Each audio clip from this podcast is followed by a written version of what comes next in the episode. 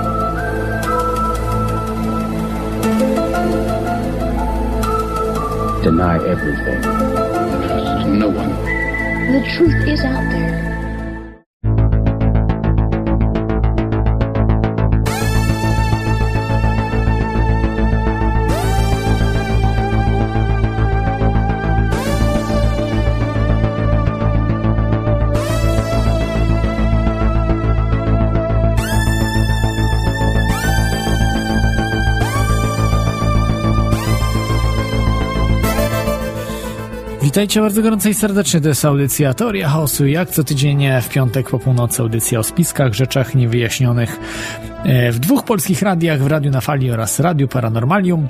E, Audycja niespodziewana, zawsze po północy, inspirowana, tak mogę powiedzieć, e, właśnie filmami, serialami, które, o których rozmawialiśmy sobie tydzień temu. E, Bez obaw audycja się pojawi, troszeczkę miałem E, Dużo obowiązków poza e, tutaj radiowych. e, i e, pojawi się tuż po audycji, po prostu będzie już upubliczniona. Także zachęcam jednak do słuchania na żywo e, tej audycji, a jak nie, zawsze są wersje pirackie w różnych miejscach. Szukajcie, szukajcie. E, Są także w Radiu Paranormalium. Jakoś ostatnio się właśnie zdarzyło, że e, Złośliwość Rzeczy Martwych i się audycja nie nagrała Ibeliosowi ale dzisiaj tutaj właśnie na czacie napisał mi, że e, nagrywa dwoma programami, więc na pewno się ukaże bardzo szybko w Radiu Paranormalium. Ym, Dzisiaj przejdę, mam strasznie dużo newsów. E, Zanim do tematu, e, który jest bardzo ciekawy i jeżeli weszliście na stronę teoriachaosu.com, to na pewno już go znacie. E, Polecam, to jest archiwum, mnóstwo rzeczy, które możecie mm, przesłuchać. A newsy, no newsów jest całe mnóstwo e, bardzo ciekawych. E, Zacznę może od e, newsa o ładowarkach bezprzewodowych, to znaczy bez, bezprzewodowym przesyle prądu, który no, od wielu lat się już to mówi, od wielu dziesiątek lat się mówi, że Nikola Tesla robił jeszcze bardziej e, spektakularne rzeczy. Natomiast wyobraźcie sobie, że można ładować telefony komórkowe bez podłączania kabli do nich i y, to właśnie y, pokazali w, w Koreańczycy e, w, jeżeli dobrze tutaj widzę, e, Koreańczycy, którzy podłączyli, wyobraźcie sobie, e, 40 telefonów komórkowych w jednym miejscu, e, skrzynki, to były jakieś skrzynki, które były zasilaniem, one oczywiście były podłączone do, do, do zasilania, e, miały około 3 metrów, e, one były wyposażone w cewki, no i bezprzewodowo te telefony się po prostu y, ładowały same. No nie same, no energia pochodziła wiadomo z tych skrzynek, które były podłączone. Straty być może były większe niż przy przesyłaniu kabli, natomiast no, dosyć to wygodną sprawą. Tutaj sobie zakupiłem bezprzewodową myszkę i widzę, jak to bardzo wygodnie działa. Natomiast zasilania ona nie ma, ta bezprzewodowa myszka, ale informacje wysyła y, w postaci fal radiowych i y, po prostu jest bardzo, bardzo wygodna. Kable utrudniają, no zajmują miejsce przede wszystkim, ale utrudniają także szczególnie pracę przy laptopie, gdzie mam, często przenosimy sprzęt. Jest to bardzo wygodna sprawa i tak samo będzie z zasilaniem, że większość rzeczy będzie po prostu bezprzewodowa, także zasilana bezprzewodowo w niedalekiej przyszłości, już do naszego życia. E, podobne technologie oczywiście także zaprezentowano w Massachusetts Institute of Technology, MIT w Stanach Zjednoczonych. Ten zespół nazywa się KIST, ten z Korei. E, Koreański Instytut Zaawansowanej Nauki i Technologii, tam właśnie naukowcy opracowali tą technologię. Można sobie zobaczyć film, będzie podlinkowany. E, kolejny ciekawy news naukowy to jest korporacja Google, jedna z największych korporacji świata, planuje budowę grafenowej windy kosmicznej. E, czy to się im uda? Nie wiadomo. Jest to projekt, myślę, że na dziesięciolecia. Nie jest to prosta sprawa, ale e, jednak e, no, nie są to gołosłowne jakieś przechwałki, ale Google ma takie laboratorium Google X, gdzie właśnie tego typu technologie są tam realizowane i idą na to dziesiątki, setki milionów e, dolarów, więc e, naprawdę poważnie myślą o tych sprawach. Czy im się to uda? Trudno powiedzieć. Grafen jest wynaleziony, czyli to są tak zwane nano, nanorurki. Inna po prostu postać węgla, która okazuje się mieć olbrzymie, bardzo ciekawe własności, e, bardzo wytrzymały materiał. E, I no, zobaczymy, jak, jak daleko znajdą. Nie wiem, czy w tym roku raczej się im pewnie nie uda zrobić tej windy kosmicznej, no ale może w przyszłości to kto wie. E, obniży to y, bardzo mm, E, koszty wysyłania materiałów na orbitę okołoziemską e, ze względu na to, że taka mm, po prostu po szynie będą mogły się poruszać, jak, jak po tej linie po szynie będą mogły się poruszać różne e, obiekty i tak naprawdę nie będą potrzebowały bardzo wiele energii, bo będą korzystały z po prostu tej liny. Tak jakby wiadomo, że jeżeli człowiek, no jest to logiczne, prawda? Jeżeli mamy Y, podskoczyć, jest to dużo większym wysiłkiem y, wysoko niż y, podciągnięcie się na linię na przykład. Także to jest taki news naukowy i jeszcze taki naukowy news e, trzeci, e, że starożytni Egipcjanie zwilżali piasek, aby transportować ciężkie bloki do budowy piramid. No, być może tak, być może nie. E, to w, w, z dream, dreamstime.com strony, ale na wielu stronach się to pojawiło.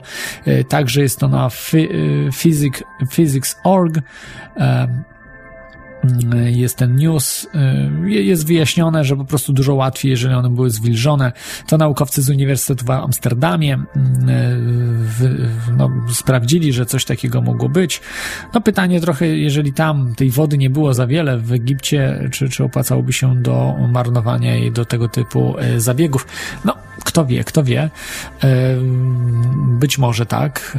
No trudno, trudno powiedzieć, czy to tak ta technologia była użyta. I czy faktycznie to jest wystarczająca technologia, aby zbudować e, piramidę w dosyć szybkim czasie, mm, e, tylko i wyłącznie właśnie stosując zmniejszanie tarcia.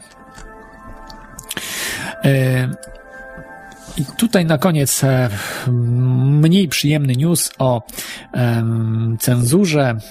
Właściwie no, trudno nazwać cenzurą jakąś, e, to bardziej wręcz kryminalnymi kwestiami, które są w Wielkiej Brytanii. Kraj, który e, słynął zawsze z wolności słowa.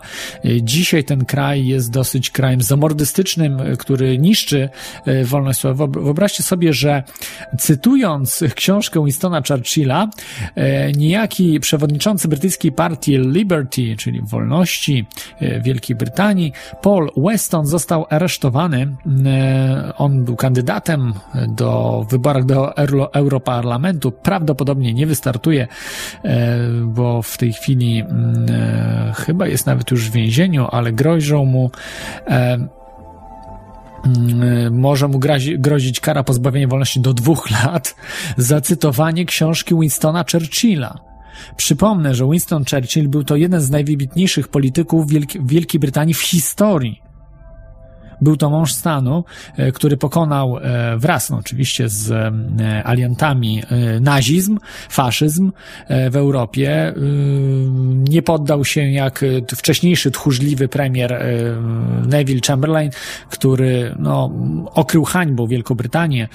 Między innymi też to dla Polaków smutna sprawa, że Wielka Brytania niespecjalnie pomogła Polsce w trudnych chwilach II wojny światowej, no, a później właśnie jak e, Winston Churchill doszedł do władzy, to mm, się wszystko zmieniło o 180 stopni.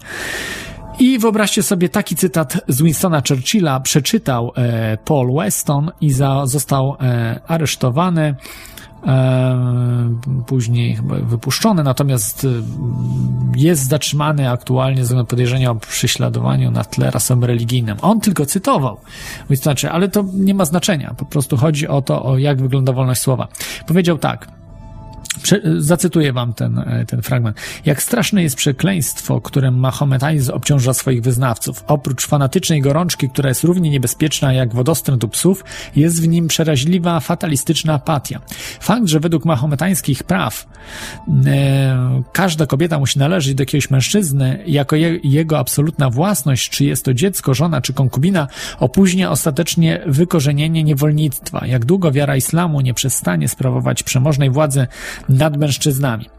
To był oczywiście cytat z e, Winstona Churchilla, e, przeczytany przez Paula Westona, no i przeze mnie. Mam nadzieję, że mnie nie, nie, nie zostanę aresztowany. Co prawda jestem w Irlandii, ale także mi prawdopodobnie grozi więzienie za, za ten cytat. Jest to e, rzecz niesłychana. Kraj wolności wypowiedzi tego typu rzeczy stosuje. Ja się z tym, z tym, co tutaj napisał Winston Churchill, w 100% zgadzam. Uważam religię, e, is, islam ogólnie i religię e, e, no, muzułmańską za bardzo agresywną i nie, która zniewala całe społeczeństwa. Oczywiście, no nie, nie jestem za tym, żeby ktoś sobie nie wierzył, nie, nie, nie praktykował tego, ale mam prawo mówić tak, jak uważam i e, kneblowanie ludziom ust za mówienie prawdy, e, albo przynajmniej za, za niekoniecznie prawdę, mogą mówić nieprawdę, ale oni uważają ją za prawdę, jest rzeczą niesłychaną i rzeczą, która cofa nas w rozwoju o setki lat. Niestety to się dzisiaj e, dzieje i muzułmanie nie będą później zważali, jeżeli wygrają wygrają. Jeżeli będzie ich większość, to znaczy będą stworzą rewolucję, czy stworzą państwa islamistyczne w Europie, na pewno nie będą, nie będzie żadnego, żadnej wolności słowa, y, za głoszenie, podniesienie ręki na y, rękę, na, na religię islamską y, będzie groziła kara śmierci wykonywana natychmiast przez ścięcie albo nie wiem, no, ukamienowanie, różne, różne rzeczy można sobie wyobrażać. Także naprawdę y, będzie wtedy koszmar. No, można porównać to z państwami faszystowskimi. Y, to będzie y, kraj oczywiście y, y, może niekoniecznie totalitarny, ale e, bardzo autokratyczny, e, teokratyczny, który, który naprawdę będzie e, piekłem na ziemi. Dla nas w stosunku do tego, co jest dzisiaj. Może niektórzy się nie zgadzają, ale polecam wam pojechać do krajów muzułmańskich. Byłem w takim kraju, który był jednym z bardziej liberalnych krajów i od, odechciało mi się jeździć do jakichkolwiek krajów muzułmańskich, także, także w 100% się zgadzam z Winstonem Churchillem, gdzie ta analiza była przedstawiona bardzo bardzo dawno, w 1899 roku, czyli ponad 100 lat temu, nic się w tej, w tej materii nie zmieniło niestety. E, władze brytyjskie dalej atakują, da, idą dalej, e, chcą nie tylko, nie tylko cenzurują e, wypowiedź, niszczą wolność słowa, ale także władze brytyjskie w tej chwili chcą zrównać pedofilów z terrorystami. E, jest to e, dwójnasób e, złe. Po pierwsze, że jest jakaś grupa terrorystyczna, to znaczy, że jest kategoria ludzi, którzy są zwani terrorystami yy, i to yy, ma poświadczyć, że taki człowiek nie ma praw. Taki człowiek staje się zwierzęciem, może nawet gorzej niż zwierzę, bo zwierzę też ma swoje prawa. Przestaje taki człowiek mieć jakiekolwiek prawa. Jest to zbrodnia, jest to kraj autokratyczny, faszystowski, który wprowadza tego typu, yy, ustanawia tego typu prawo, że można pozbawić człowieka jego y, praw, prawa do obrony, y, prawa do procesu, prawa do udowodnienia winy. a nie y, po prostu stwierdzenie wystarczy, że ktoś jest terrorystą, jesteś terrorystą, y, wystarczy na to, aby człowieka zaresztować i y, doprowadzić go, nie wiem, do Guantanamo, czy do jakiegoś więzienia, a nawet być może skazania na wiele lat, a może i nawet na śmierć. E, nawet no, aresztowania na, pewno bez procesu, przetrzymywanie w, w różnych ciężkich więzieniach bez procesu e, i bez kontaktu ze światem zewnętrznym, bez żadnego procesu. Jest to zbrodnia, która no po prostu świadczy o tym, że nasz świat jest po części już e, światem quasi feudalnym czy faszystowskim, jak, jak, jakkolwiek to określać. Korporacje po prostu, korporacje i władza, która z korporacjami sypia, decydują o tych sprawach.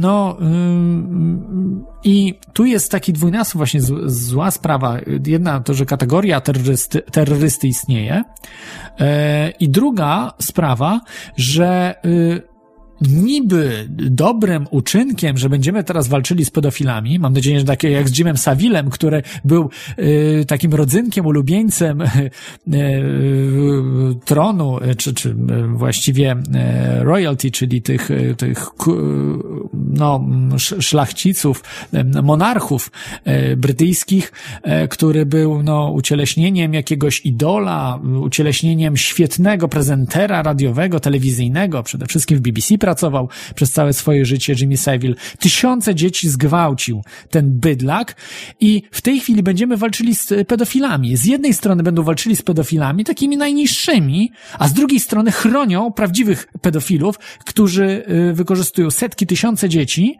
y, i są y, pod ochroną monarchii Wielkiej Brytanii i, i klasy politycznej.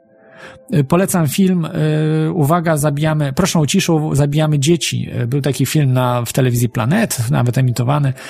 Porażający dokument o Marku Ditru, który był tylko, oczywiście był pedofilem, ale to, o, to był wierzchołek góry lodowej. On po prostu załatwiał dzieci dla tych, tych polityków, dla, dla całej klasy politycznej, w których pedo, pedofilia króluje. To jest dużo bardziej popularna w klasie politycznej, naprawdę w tej upper class e, jest bardziej e, popularna pedofilia niż w jakiejkolwiek innej. Chyba nawet bardziej niż e, u duchownych księży i zakonnych różnych e, sił zakonnych, czy no nie wiem, no tych, tych religijnych różnych person. E, także to jest porażająca sprawa i wykorzystując niby walkę z pedofilią, co jest samo w sobie dobrą sprawą, wykorzystuje się cichaczem właśnie e, e, faszystowskie metody. I to jest dwójnasób złe, bo pokazuje, że ludzie zaakceptują to, jako że no trzeba z pedofilią walczyć, sprawi to, że mm, ludzie będą, y, no tacy jak my tutaj, y, którzy poszukują spisków, mówią jak jest po prostu, wyszukują prawdę z tego, tego całego szumu informacyjnego, będą być może też narażeni na to, i że mogą zostać im, może im zostać przyklejona łatka terrorysty. Można także komuś podrzucić pedofilię e, dziecięcą, można podrzucić narkotyki. E, także takie osoby też w przyszłości będą mogły być zrównane z terrorystami. Dzisiaj pedofile, jutro handlarze narkotyków, e, później może użytkownicy narkotyków, a jeszcze dalej może głosiciele, właśnie tacy, którzy cytowali, jak jak pan właśnie Paul Weston, którzy cytowali Winstona Churchilla, też zostaną terrorystami, e, którzy będą pozbawiani praw. Do czego ten świat zmierza?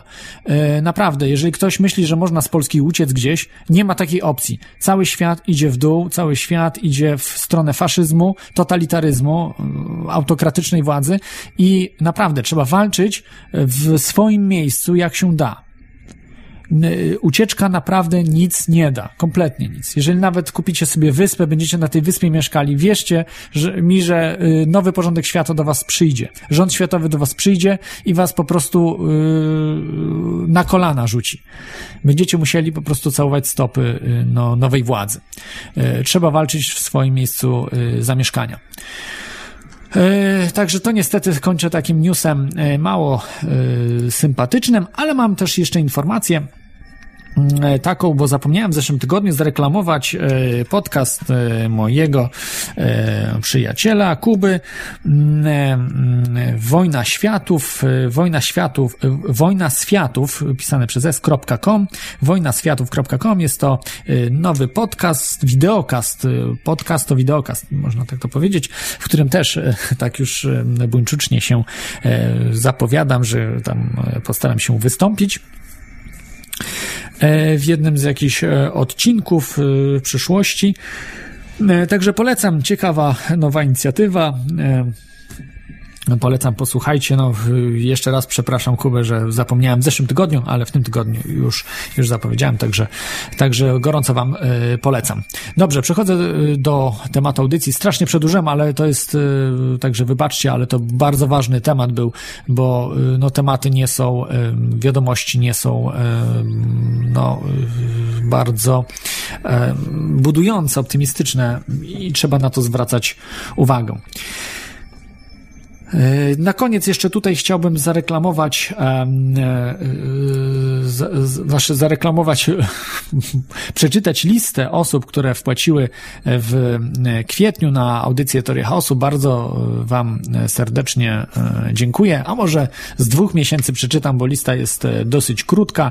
W marcu audycję sponsorowali Bishop, Blom, Dominik, Kamila, Kasia, Mariusz. W kwietniu audycję sponsorują, właściwie też sponsorowali bo kwiecień już minął. Bishop Mariusz Radek, także z dwóch miesięcy zawsze będę czytał. Mam nadzieję, że tak e, troszeczkę e, takie podziękowania dla osób. Oczywiście też tutaj e, wybaczcie, płyta jeszcze nie jest gotowa, która była obiecana. Wszystkim zostanie ona wysłana, którym się ta płyta należy. Mam wszystko w zapisane w y, dokumentacji, także jeżeli coś tam nie, nie, dosta, nie, nie dostaniecie, to piszcie. Tak samo z kubkami, jeżeli nie dostaliście, to piszcie. Ona, y, wysyłka z, jest, y, zaległości są prawie dwumiesięczne, także wybaczcie, jeżeli nie dostaliście jeszcze kubka, on do Was na pewno dojdzie staram się jak, jak mogę, ale po prostu no, wysyłka jest z Polski. Niestety też osoba, która jest za to odpowiedzialna, no, yy, teraz przeniosła się do innego miasta, więc jest bardzo yy, ciężka wysyłka tego, tego wszystkiego, więc wybaczcie za, za, za te problemy, ale wszystko się na pewno rozwiąże. Więc jeszcze raz wielkie dzięki za wspomaganie tej audycji. E, I, no i wspomagajcie tą audycję, radia internetowe, y, wid y, wideokasty, czy też y, telewizje internetowe, wszystkie alternatywne media, które mówią prawdę. Wszystkie te media, które idą na przekór mainstreamowi, pokazują, jaka tam pustka panuje bo te media nie utrzymają się e, same bez was. To, to, to nie mają sponsorów, nie mają jakichś, jakichś firm Monsanto, które potrafi wyborczy dać 5 e, milionów złotych od tak, żeby po prostu tylko dobrze mówić o oczywiście pod stołem, e, o tym mówiło Wikileaks. Tego typu rzeczy, które po prostu potężne pieniądze, nawet jeżeli nie sprzedają tej cholernej gazety wybiórczej, to i tak oni mają kupę pieniędzy z samego takiego Monsanto. Pięć baniek, chcecie? Macie. Pięć 5 milionów, o, proszę, macie. I y, taka gazeta się spokojnie utrzymuje. Mało tego, kopalnie, jakieś państwowe firmy Rząd oczywiście za pomocą rządu przekazuje pieniądze też tym prywatnym e, firmom, które kłamią, kłamią nieustannie, mówią fikcje na temat rzeczywistości e, i, e, i, i po prostu nie kupujcie, nie kupujcie tych czasopism, które propagują rząd, które mówią linią rządową, które mówią linią kłamstwa, bo nie tylko rząd kłamie, ale opozycja bardzo często też. No, zdarza się, że mówią prawdę, ale to jest raczej rzadkość. Więc, więc naprawdę wspomagajcie pomagajcie te media, bo y, po prostu jeżeli ich zabraknie, myślę, że będzie trochę bardziej smutno. Y, dobrze, y, to tyle z newsów. Przechodzę do tematu i zacznę jak zwykle e, cytatem. Wygląda na to, iż ludzie, którzy najwięcej mogliby skorzystać na naszych dyskredytowanych badaniach, najbardziej je utrudniają. Mogą oni nas zniechęcić, ale nie mogą zatrzymać samej nauki. To powiedział 28 maja 1989 roku dr Stanley Pons, chemik, znany z tego, iż wraz z Martinem Fleischmanem odkrył zimną fuzję.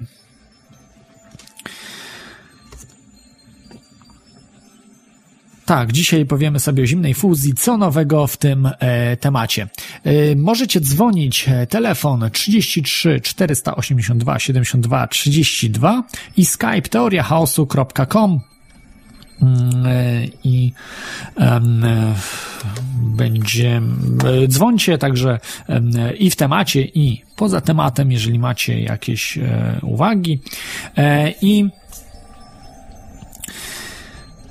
Zimna fuzja. E, dzisiaj nie będę mówił o samej zimnej fuzji, e, ze względu na to, że e, o tym miałem zrobić. O, już zaległości są spore. Podcast to jest bardzo ważny temat w Polsce. Ani chyba była mm, raz tylko wzmianka w różnych, w różnych audycjach radiowych. E, słyszałem parę artykułów w Polsce. Kiedyś była strona bardzo fajna o zimnej fuzji, ale zniknęła tak szybko jak powstała, tak szybko zniknęła. Nie wiem dlaczego. Może nie mieli opłaty, na opłatę na e, przedłużenie domeny. W każdym razie E, po prostu tych mediów nie ma i to jest myślę bardzo ważne, bo e, poziom zakłamania także i w Polsce wśród naukowców samych jest porażający, zresztą za granicą też, ale jednak mniejszy, jednak dużo bardziej przychylnie już teraz na zachodzie się pisze, e, bo dowody na to, że zimna fuzja zachodzi są porażające są porażające. To nie jest już to, co było kiedyś, że mm, że, że, po prostu nie było na to dowodów, że nikt nie potwierdził, że coś takiego zachodzi. Jest to dużo bardziej dzisiaj kwestia pewna. Wszystko zaczęło się właśnie w 1989 roku, właściwie 23 marca 1989 roku, kiedy dwaj fizycy Stanley Pons e, i Martin Fleischmann, Stanley Pons z Uniwersytetu Utah, Martin Fleischmann z Uniwersytetu Southampton, ogłosili, że wynaleźli dosyć prostą metodę wykonania zimnej fuzji dwóch atomów deuteru poprzez elektrolizę e, ciężkiej wody z użyciem po, porowatej elektrody paladowej. To jest bardzo ważne, porowatej elektrody paladowej. Tak naprawdę wcześniej już myślano o zimnej fuzji w latach 20. i 30. XX wieku, ale dopiero wtedy y, pokazano eksperyment, który można było po, y, potwierdzić w innych laboratoriach. W części się nie udało, a w części się udało. A dlaczego się udało? O tym będzie specjalny odcinek o zimnej fuzji podcastowy. E, mamy pierwszy telefon także odbiorę. E, witaj słuchaczu, jesteś na antenie. E, nie wiem dlaczego nie słychać w tym momencie. Słuchaczu, czy się dobrze słyszymy?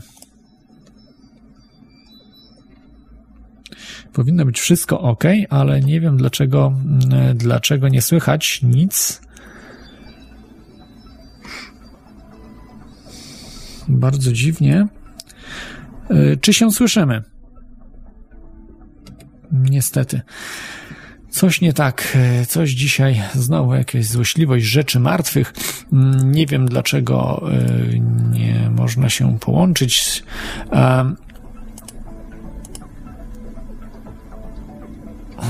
Niestety mm, coś jest nie tak z, z połączeniem.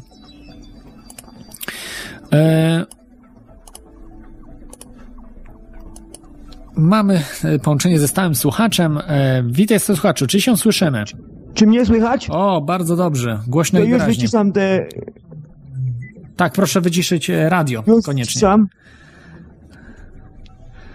Tak, stały słuchaczu, mam do ciebie pierwsze pytanie. Czy zawsze moglibyśmy troszeczkę przełożyć na drugą część rozmowę z tobą?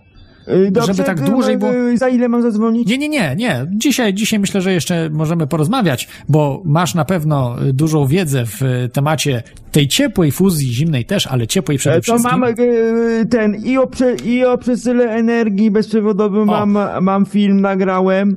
Y, Tak, za chwilkę do tego przejdziemy, tylko stały słuchaczu, jakbyś e, następnym razem e, wtedy mógł dzwonić w drugiej części, czyli po pierwszej godzinie powiedzmy. Po Dobra, to za, za Nie, nie, nie, nie, ale teraz... No to zadzwonię. Teraz, teraz, dzisiaj, dzisiaj e, jest okej, także, także stały słuchaczu, to co masz do powiedzenia właśnie w tym stałym, z tym, w tym prze, przesyle energii bez kabli, bo chyba prawidłowo powiedziałem, no, że w Korei tak, tak, bez kabli, zrobiono, ładowano telefony. Właśnie wysłałem linka z filmem, to firma Witrczycy się nazywa. Oni już mają, y, handlowe już mają urządzenia do ładowania komórek, do ładowania samochodów są testy. Y, Testy urządzeń już dużej mocy, że można samochód naładować taki elektryczny, na przykład jak Lea w 3 godziny. y, 3 godziny pokazywali urządzenia filmie z link jest przysłany, to jest w cyklu nowe technologie z, e, e, z, e, e, z, e, z, e, z Hawkingiem, tak się nazywa ten program. E, On jest na, i tam jest wszystko, wszystko pokazane, jak ta technologia jest inspirowana Teslą. Rozwiązania Tesli oni wykorzystują.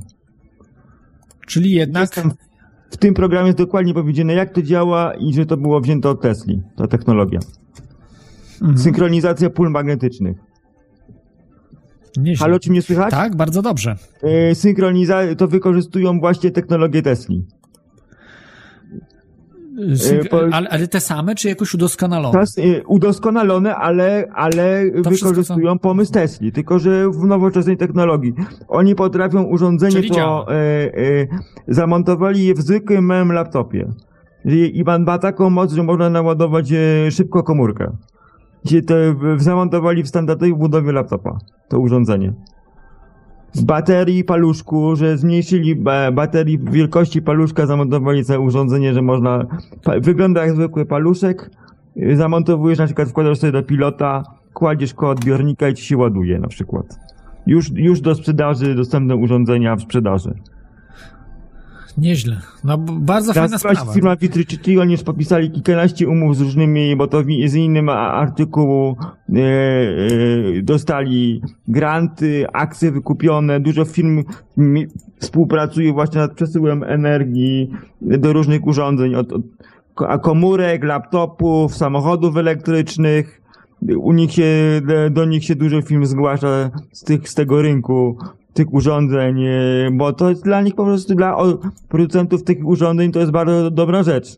E, e, e, Bardzo dobre rozwiązanie i dużo firm się do nich zgłasza po- za tą technologią.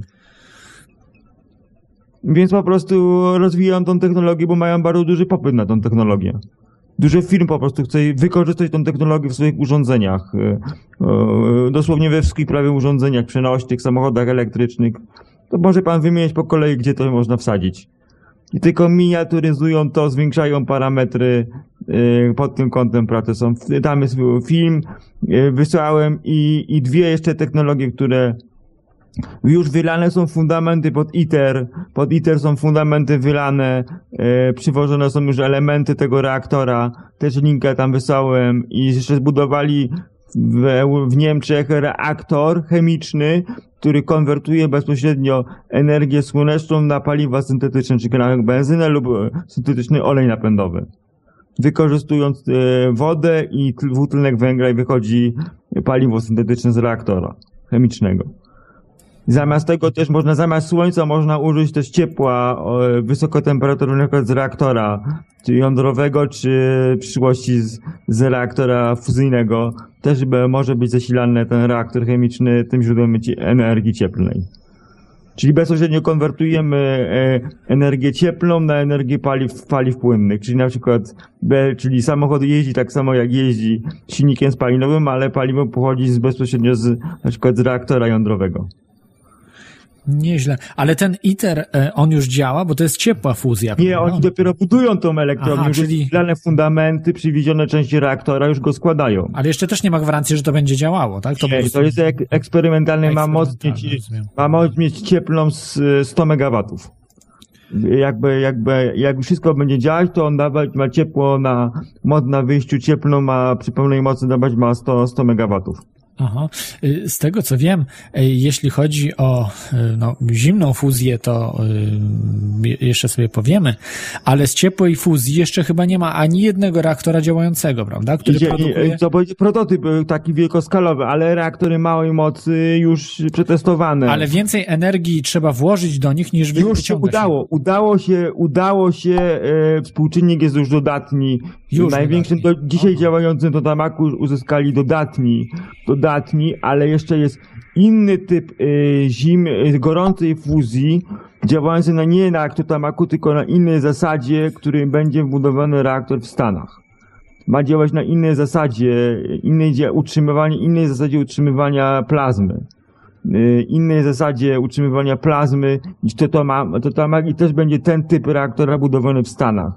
W tym roku mają rozpocząć budowę tego reaktora prototypowego, więc Ja mamy myślę, że- trzy, trzy jakby tak? technologie. Totamak, tą e, technologię w Stanach i, i prawdopodobnie zimną fuzję, jak pan będzie mówił. Czyli mamy jakby trzy technologie jakby równorzędne, równorzędne, e, e, które z sobą rywalizują. Tak. Tak w erze elektroniki sposób zapisu wi- sygnału wideo był, była, by, było DVD, Blu-ray i DVD HD i wy, wygrało, wygrało, Blu-ray wygrał. Zobaczymy, która technologia produkcji energii z fuzji jądrowej wy, wygra jakby tą rywalizację. Mhm. Myślę, że jednak y, Czy to będzie to fuzja... ta MAC, czy to będzie ten drugi typ reaktora gorącej, czy to będzie zimna fuzja. Zobaczymy, A, która a, ale technologia- jednak ta gorąca, muszę powiedzieć z tego, co czytałem, dużo większe moce może dawać, bo ta to, zimna o, fuzja to to, właśnie ona mniejsze, może być a działa, ten... jakby mówiąc, w podstawie obciążenia. Mhm. Może jakby być te, jakby te elektrownie systemowe, które będą po prostu dostarczyć energii dla dużych odbiorców. I Czyli wysoka te, te, te, temperatura te przykład do giga, produkcji gigawaty już, paliw. prawda? Gigawaty, Czyli- setki megawatów. No, no to mówimy o reaktorach właśnie do 1000-1200 MW mocy cieplnej, więc Tak. y, to, i to będzie, a jeszcze o jedna, jedna zaleta. Będzie można zbudować elektrownie na, na e, parametry ultranadkrytyczne. Będzie to sprawność konwersji energii cieplnej na elektryczną zbliżoną do 50%. A bo w zwykłych elektrowniach atomowych tam jest, y, musi być wymiennik ciepła między reaktorem a, a turbiną parową i tam jest temperatura niska i jest sprawność w granicy 30%. Dużo trzeba, y, niska jest różnica temperatury i jest niska sprawność konwersji energii cieplnej na, na e, energię elektryczną. A dzięki wysokiej temperaturze będziemy mogli mieć bardzo wysoką sprawność konwersji energii cieplnej na energię elektryczną i jeszcze w przemyśle, e, gdzie potrzeba wysokiej temperatury do różnych procesów chemicznych czy produkcji jakichś rzeczy, będzie można bezpośrednio zaprząć taki reaktor do pracy, taki na przykład w fabryce. Czy produkcja wodoru dla przemysłu chemicznego, e, na przykład przy produkcji azo, nawozów azotowych. Tam się zużywa ogromne ilości wodoru, który dziś się uzyskuje przez y, reforming gazu ziemnego, bo to jest najtańszy sposób pozyskiwania wodoru w ogóle w przemyśle. Wtedy będzie można wbudować w przyszłości mniejszy reaktor o mniejszej mocy, na przykład w Policach i produkować wodór na przemy, do przemysłu. Nie będzie trzeba zmniejszyć zużycie gazu ziemnego o połowę. Mhm. Czy produkować, nawet będzie można produkować w dalekiej przyszłości syntetyczny gaz ziemny, wykorzystując taki reaktor. No tak, W bo, bo można produkowali wtedy tak- z dwutlenku węgla, prawda? Tak, to- łączymy dwutlenek, e, produkujemy wodór i łączymy go z dwutlenkiem węgla i mamy syntetyczny gaz ziemny. Gaz ziemny to jest bardzo wnętrzne paliwo do magazynowania energii e, w zbiornikach pod ziemią. Na Ukrainie, co to jest taka ciekawostka, są największe zbiorniki gazu ziemnego we, na świecie wbudowane. I tam jest podobno, za, można zmagazynować e, dla Europy na cały rok by wystarczyło gazu ziemnego, jakby go na full te zbiorniki napchać gazem, to by wystarczyły na rok w zimę e, ogrzewania całej Europy. Takie są gigantyczne zbiorniki, czyli sposób na magazynowanie energii e, w przyszłości też jest e, w postaci ga- gazu ziemnego. Bo można bardzo łatwo go zatłoczyć pod ziemię, on sobie tam sobie le, może le, leżeć latami. Zmagazynowane, bo się wykorzystuje istniejące złoża gazu ziemnego po wyczerpaniu, jaką można przerobić łatwo na zbiorniki albo tego gazu ziemnego. Więc to jest sposób łatwy magazynowania energii, ten, mogłyby reaktory w nocy, Rozumiem, ale co wtedy? Wtedy już chyba, prawda, jeżeli te wejdą te ITER-y, zimna fuzja, to przecież y, te węglowe wszystkie elektrownie, y, elektrownie atomowe, te co dzisiaj mamy, to wszystko wiatraki będzie wyłączone, prawda? Nie będzie potrzebne. Zbędne. Jedynie co zostanie z OZE y, do, jak mówiąc, y, y, paneli fotowoltaiczne do zasilania jakby małych urządzeń, gdzie nie ma dostępu do sieci energetycznej. Bo to, to jest No tak. bardzo wdzięczne urządzenie, ten panel fotowoltaiczny. Można go zamontować niemal wszędzie, tam gdzie nie mam, e, nie opłaca się, albo jest bardzo trudno Lampki w ogrodzie, prawda? Mamy ogród i sobie wstawiamy te lampki takie z tymi... Ten. tego typu i, i tylko tego, a, a inne rzeczy po prostu pójdą, mówiąc, w, w odstawkę, w odstawkę, jak, jak e, zaczniemy masowo budować te elektrownie. A węgiel tylko będzie używany e, koksujący do wytopu surówki, bo on też robi jako e, reagent chemiczny. I to będzie... Dla żelaza, prawda? Tam. tak, żelazo po prostu jako reagent chemiczny będzie wykorzystywane, a tak to y, y, y, praktycznie paliwa kopalne. No. No, no i ropa chemiczna. No i do, do wyrobu leków, jako ubrań. chemiczne produkcji tworzyw sztucznych i po prostu tych wszystkich y, y, rzeczy, które produkuje się z ropy, czyli tylko będzie 10% wydobycia potrzebne w światu do tego. Jeżeli będziemy produkować też paliwa syntetyczne y, z, z właśnie z ciepła tych reaktorów. ale będzie można jeszcze inną bardzo rzecz zrobić, recykling. Ja widziałem e, cudowne rzeczy, które też Andrea Rossi, o którym dzisiaj będziemy mówili, robił i robili w Japonii. Widziałem Japończyka, naukowca, który przemieniał plastiki, czyli te odpady, które teraz nam przez tysiące lat będą gdzieś na śmietnikach, po prostu je z powrotem E, tak, do tak, ropy. tak, to pokazali, do, do, do na BBC e, pokazali zmienić. właśnie, zbudował pro- tego urządzenie, że konwersja e, e, tworzyw sztucznych na, na, na benzynę czy Tak, na ropę które są naftową. To odpadowe, jest- prawda? Nie ma co z nimi zrobić. Lat. Stare nie ma- komputery, obudowy, to wszystko po prostu tak, te tak, plastiki. to można wszystko. spokojnie przetworzyć na, na paliwo, na paliwo. To jest znana technologia, ale najlepiej to paliwo, e, to plastiki przetworzyć od razu w, do ponownego użycia, po prostu jako plastik, żeby produkować nowe rzeczy. To się najpierw przetwarza to, a jak już plastik po kilku razach przetworzenia się nie nadaje, to wtedy się przelabia go na paliwo i, i, po, i się przetwarza, albo się spala w, nowoczesnej e, spalarni. Z No tak, ale lepiej przekształcić go do ropy niż, y, niż po tak, prostu to, to, spalić. jest, to, no, to, to, już wszystko technologie znane, więc nie Tak. ma problemu.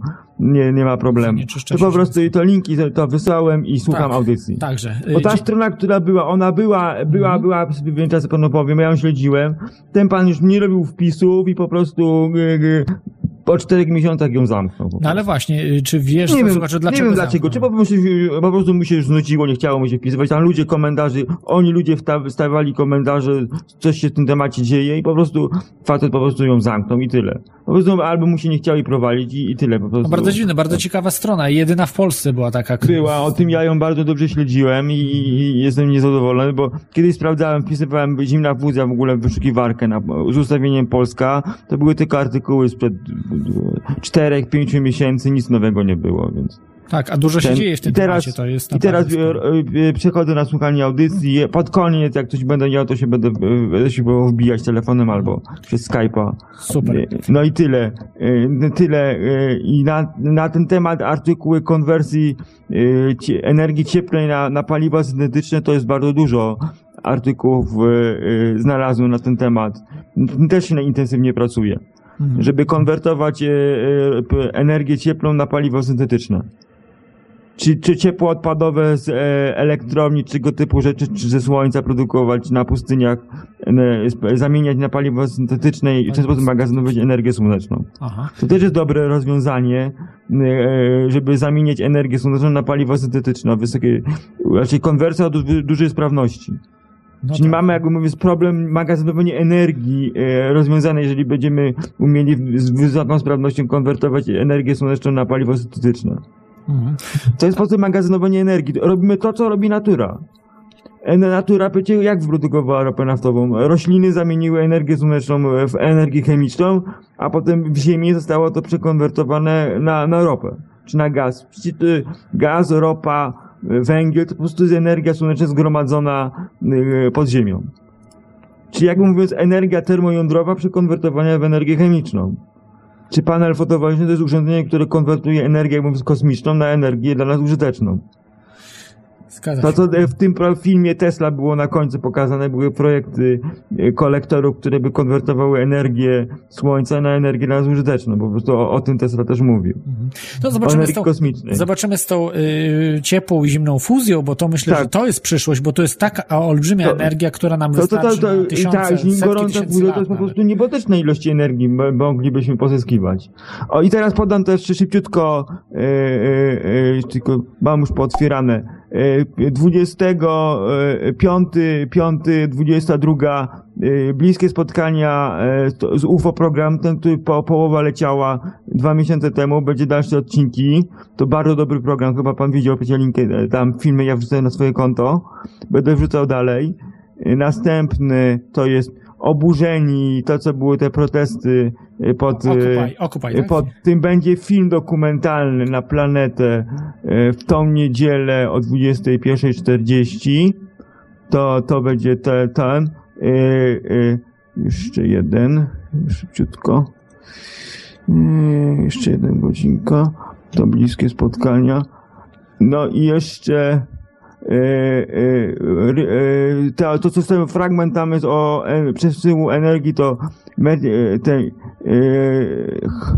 e, to o, o technologii na naszą grafiką w 27, 7 o 22 to jest co tydzień o technologii, po prostu wzmianki o najnowszych technologiach. To będzie e, to, ten program. Ja tego nie będę wrzucał, bo to jest bardzo dużo tego. Tylko jeżeli coś będzie energii, to po prostu nagram ten fragment i wrzucę na swoje konto, to żeby sobie og- oglądać. No i ty, no i tyle z, z tych pro, e, programów do e, z, tele, do, z, telewizji. Jeszcze sprawdzimy momencik. Super. Ja, ja myślę, że y, ludzie wejdą na twój kanał i zobaczą, co tam się dzieje. Tam będą też, są, prawda, informacje. Można się z tobą skontaktować, stały słuchaczu. Tak, E, już Także, także dziękuję ci za, za te propozycje i za te informacje. Dzięki.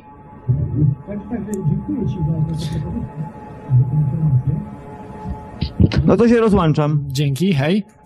E, To był stały słuchacz z wielką porcją informacji na temat e, ciepłej fuzji. Tak prawdę mówiąc, o ciepłej fuzji dzisiaj nic nie przygotowałem, tylko o zimnej fuzji, e, bo tak naprawdę ciepła fuzja jest akceptowana przez. akceptowana jest przez oficjalną naukę. Ciepła fuzja jest y, promowana, akceptowana, nie ma problemu. Wiemy, że na pewno działa na Słońcu. Co prawda to jest y, energia chaotyczna, bo na Słońcu ta energia wypromieniowywuje. Nijak nie można jej, y, znaczy możemy ją odebrać tutaj na Ziemi, ale to jest zupełny ułamek tego, co Słońce emituje. To jest jakaś, to jest nic. Yy, nie wiem jak to procentowo jest w stosunku do całości energii emitowanej ze Słońca, do tego jaka energia dociera na Ziemię, ale ta energia jest naprawdę no, jakiś, jakiś yy, promil, promila, promila, promila. Albo jeszcze mniej e, tego, co po prostu do nas dociera. E, no, Słońce emituje w jednej sekundzie więcej energii niż nam jest, e, podejrzewam, niż tak jak były wyliczenia, niż w ogóle zużyliśmy energii w historii świata. Mogę się mylić, ale gdzieś tam wyliczenia takie, te, te, takie robiono, że w jednej sekundzie po prostu tyle idzie energii, że no, jest to. W każdym razie energia, którą moglibyśmy zgromadzić, całą energię ze Słońca, samą, tylko i wyłącznie energię ze Słońca, którą byśmy pobierali, to jest energia, która e, czyni nas cywilizacją drugiego typu. Drugiego typu, podkreślam, drugiego typu cywilizacją. My jesteśmy cywilizacją zerowego typu. I e, i żeby stać się pierwszego typu cywilizacją, musimy pobierać energię taka, która dociera ze Słońca na Ziemię. Czyli pobierać my jako cywilizacja, nie, nie w tym sensie, że po prostu jest odbijana y, ta energia, ona po prostu jest podgrzewana, jest Ziemia tą energią, ale ona nie jest użytkowana w jakikolwiek sposób. Naprawdę jakiś ułamek tej energii wykorzystujemy. Wykorzystują rośliny, zwierzęta, no y, wszystko, wszystkie y, żywe organizmy wykorzystują też energię Słońca, ale to jest też ułamek tej energii, która dociera na Ziemię.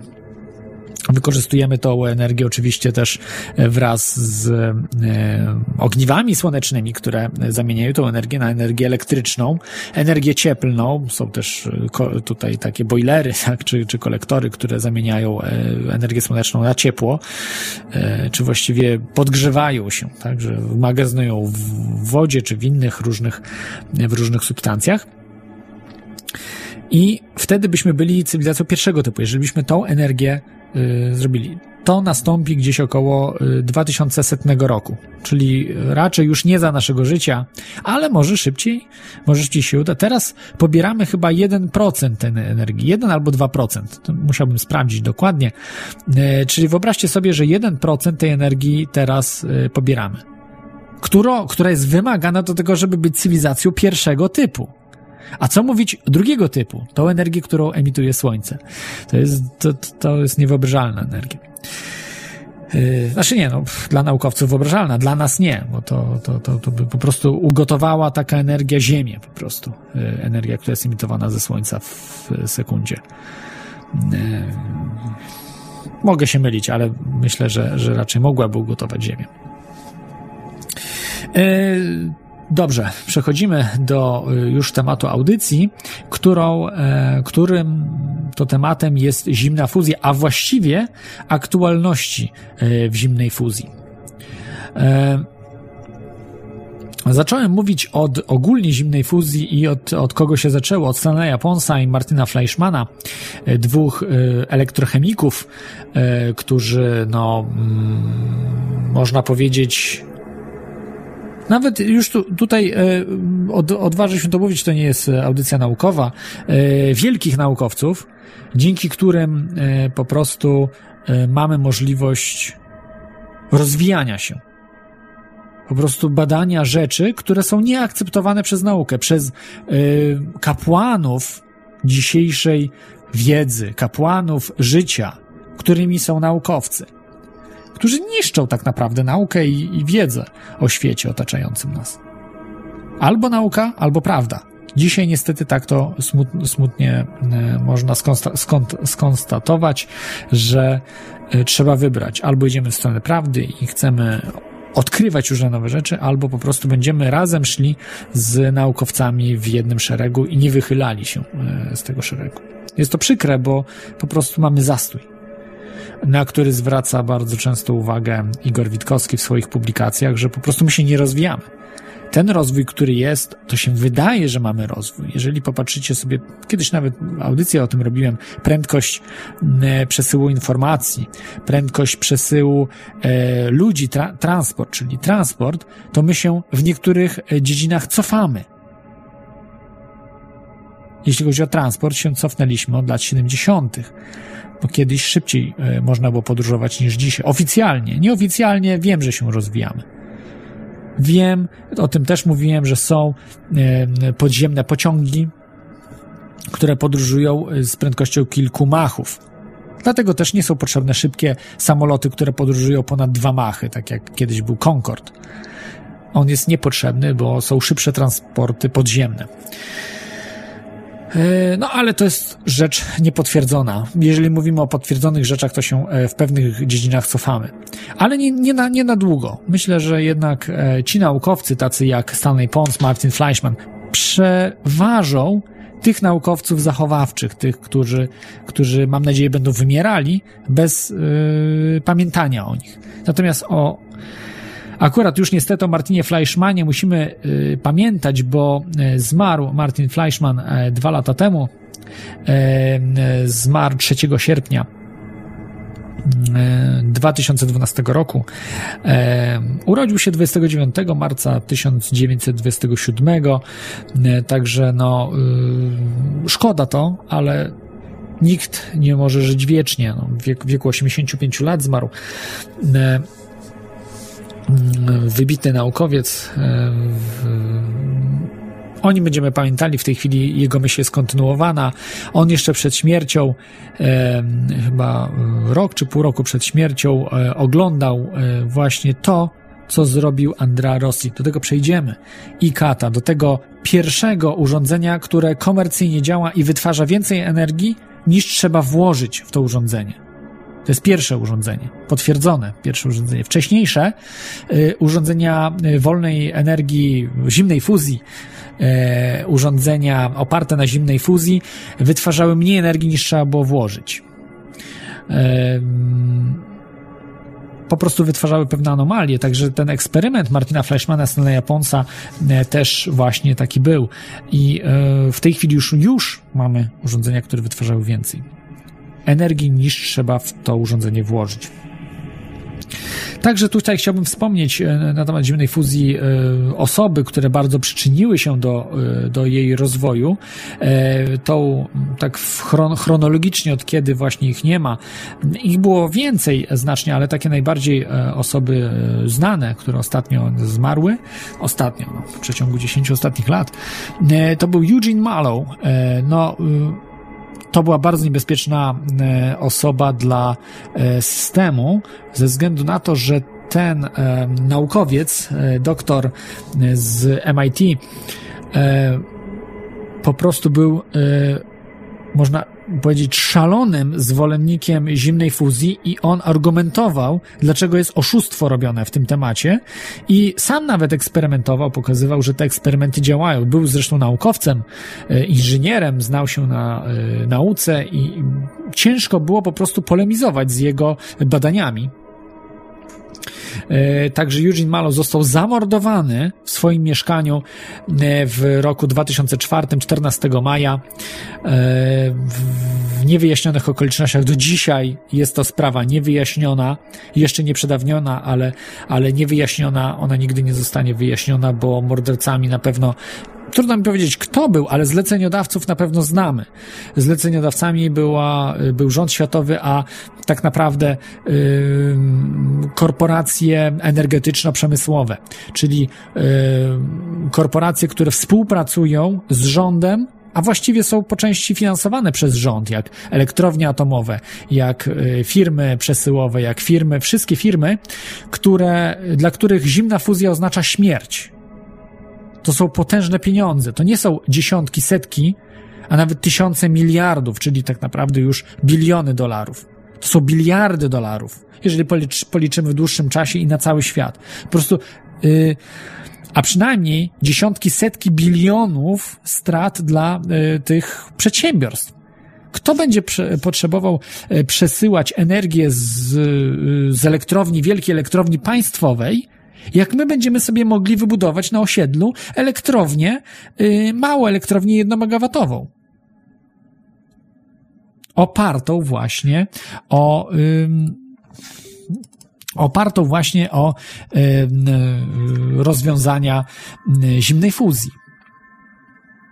I on został zamordowany. Zresztą y, został zamordowany, z tego co pamiętam, tuż po wywiadzie dla Coast to Coast AM, jednej z najpopularniejszych, najpopularniejszej nocnej audycji w Stanach Zjednoczonych. Chyba do dzisiaj nawet jest to audycja niepobita. E, być może w tej chwili już więcej konkurencyjnych jest, bo wiem, że Art Bell, który zakładał, y, był twórcą e, tej audycji Coast to Coast, przeszedł do konkurencji i teraz ma audycję Dark Matter, e, ciemna materia, więc być może y, jest to już teraz inaczej, natomiast y, to była y, swego czasu wtedy bardzo, bardzo popularna, najpopularniejsza audycja i tuż po tym wywiadzie został zamordowany już mal. Nie, nie, no, niesamowita strata dla, olbrzymia strata dla, dla ruchu zimnej fuzji, ale to, co dokonał, to, co założył takie czasopismo Infinite Energy, na temat y, nie tylko zimnej fuzji, ale ogólnie free energy był, był głównym e, takim spiritus movens ruchu free energy w, pod koniec XX wieku, właśnie Eugene Mallow na początku XXI wieku. No, y, dzięki niemu ta wiedza nie zginęła, on to udokumentował, on, on po prostu występował właśnie w tych audycjach radiowych, w audycjach telewizyjnych. No, naprawdę niesamowita postać. E, Szczególnie dla zimnej fuzji. On walczył właśnie o prawdę na temat zimnej fuzji. Y, Kolejną taką osobą był Harold Fox, y, który zmarł 28 sierpnia 2012 roku. Ym, Inżynier, pracował dla różnych y, firm amerykańskich, y, też tajnych y, czy, czy utajnionych projektów dotyczących y, aeronautyki. Między innymi też był propagatorem zimnej fuzji, też y, znał się na, na nauce, na, na, na badaniach y, i, i po prostu walczył o prawdę w tym temacie. Y, Sergio Focardi. Y, Bez niego nie byłoby y, ICAT, tego, tego o, o, o czym będziemy sobie mówili, czyli o fizycznie działającym modelu zim, e, sil- y, to nie wiem, czy to nazywa silnik e, elektrowni zimnej fuzji, czy prądni, nie, nie, to nie jest prądnica, przepraszam. E, troszeczkę wypadło mi słowo, jak to można powiedzieć, elektrowni chyba tak, zimnofuzyjnej, czyli urządzenia wytwarzającego energię, e, opartej na trochę innych reakcjach niż y, to robił Martin Fleischmann St- Stanley Pons. O tym zaraz powiem. E, Zmarł e, 22 czerwca 2013 roku, czyli rok temu, niecały, rok temu. Sergio Focardi był profesorem e, Uniwersytetu Bolońskiego, e, bardzo znanym, wpływowym fizykiem nuklearnym, e, fizykiem cząstek elementarnych e, chyba, albo nuklearnym. No, w tej chwili już nie, nie, nie pamiętam dokładnie, ale, ale e, tu mam dokładnie zapisane, e, że e,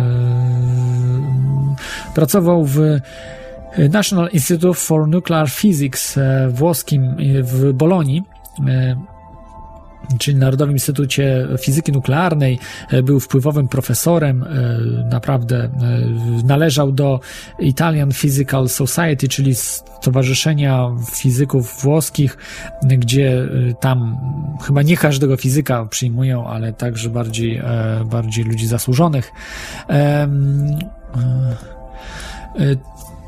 Więc bardzo ciekawa sprawa. Y, On po prostu zaproponował inną zupełnie reakcję, y, zupełnie inny schemat, na którym urządzenie miało działać. Miał tylko problem, żeby stworzyć to urządzenie, i tutaj właśnie spotkał na swojej drodze e, Andrea Rossi, e, wynalazcę, który od wielu lat wynalazcę biznesmena, mm, filozofa też on e, chyba filozofię studiował, czy jakieś tam e, rzeczy, też chyba jakiś czas studiował e, na, na Politechnice, natomiast był e, wynalazcą. Wynalazcą, y, wy- wynajdował różne urządzenia, właśnie tak jak mówiłem, przekształcanie na przykład plastiku w, w, w ropę. Y, Jeszcze w latach 70., koniec 70., początek 80. lat y, tego typu rzeczy robił. Tam były różne perypetie w związku z tą sprawą, był oskarżany o, defraudację, o, niszczenie środowiska, bardzo często absurdalne różne zarzuty, ale, ale w tej chwili opracowali właśnie tą metodę tak zwaną wychwytu e, z wodoru z nich, znaczy wychwytu wodoru chyba protonu z albo neu- neutrony, no nie wiem, e, nie chcę tutaj dokładnie mówić, w każdym razie chodzi o nikiel i wodór.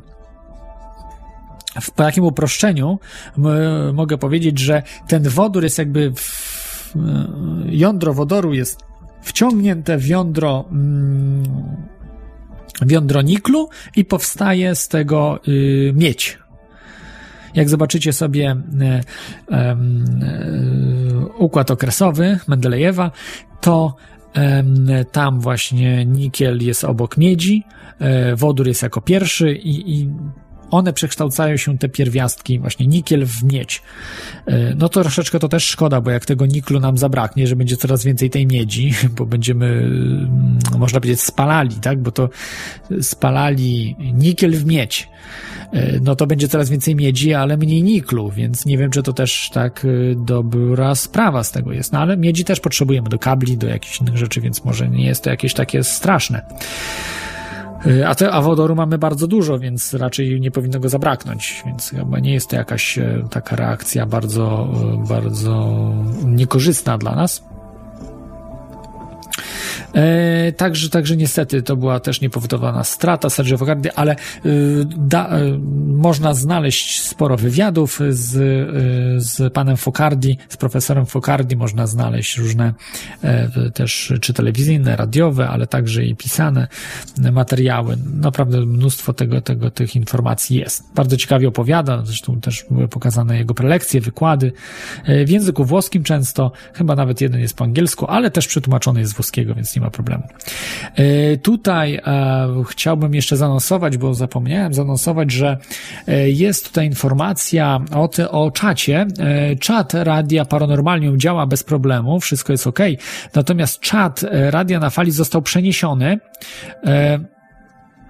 E, Czat Radia na Fali, ten ircowy, został wyłączony.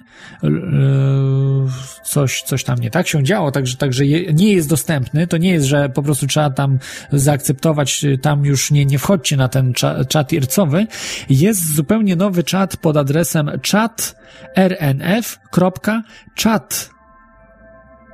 chatango chatango.com, czyli chat rnf, razem pisany kropka, chatango, y, przepraszam, hatango, żeby tak być już y, prawidłowo, przez CH pisane hatango.com. No dosyć trudne, ale mam nadzieję, że zapamiętacie. Będzie podany link też do tego czata, więc e, możecie, po, polecam wejść, jest zupełnie inny, inny jest, aha, jest chat.radionafali.com, też, też można tak wejść, chat.radionafali. chat.radionafali.com, o, tak chyba najlepiej, zamiast tego łamać sobie język na trudnych słowach. Tak, tak chyba jest lepiej. E, Dobrze. E, To zacznę może, e, właściwie już zacząłem, ale mm, od nowych, nowych rzeczy, wydarzeń, które miały miejsce. Miało miejsce wydarzenie mm, e, 21-23 marca 2014 roku MIT Cold Fusion Conference.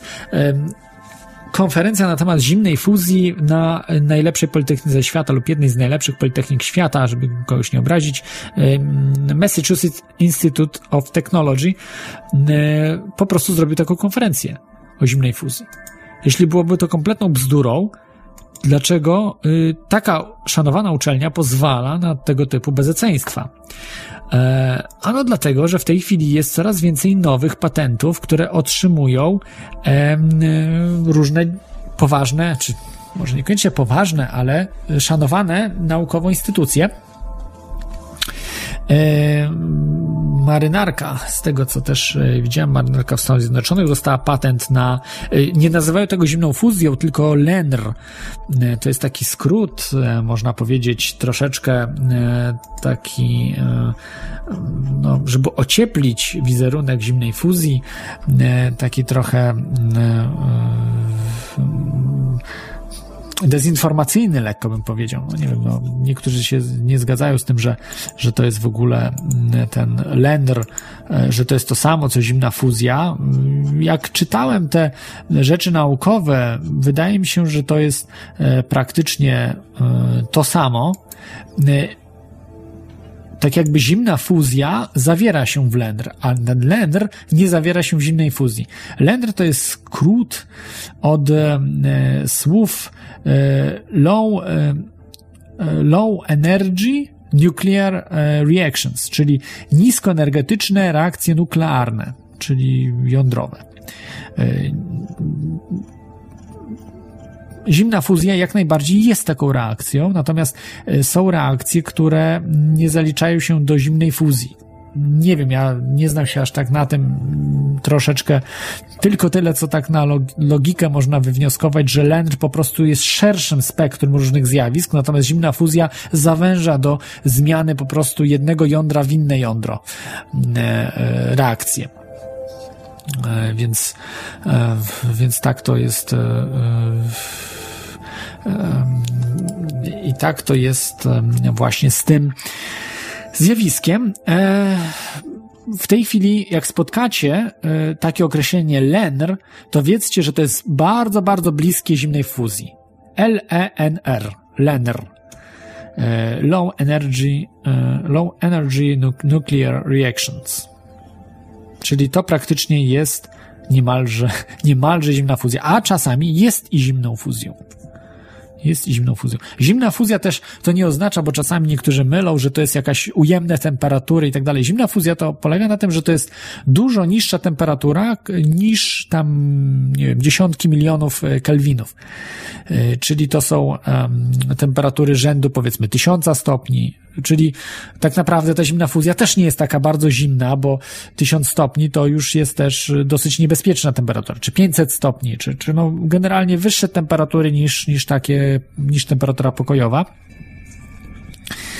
E, Ale o tych szczegółach będę mówił w podcaście, bo y, dzisiaj niedokładnie to wszystko przygotowałem. Zresztą nie jest się w stanie tego zrobić, to trzeba naprawdę przygotowywać się tygodniami do tego, aby, aby dokładnie omówić y, tą sprawę. Trzeba się wczytać. Książek w tym temacie nie ma. Są materiały po angielsku gdzieś w internecie jedynie. E, Po angielsku są książki po angielsku, oczywiście, że są. Ciężko dostępne, ale są.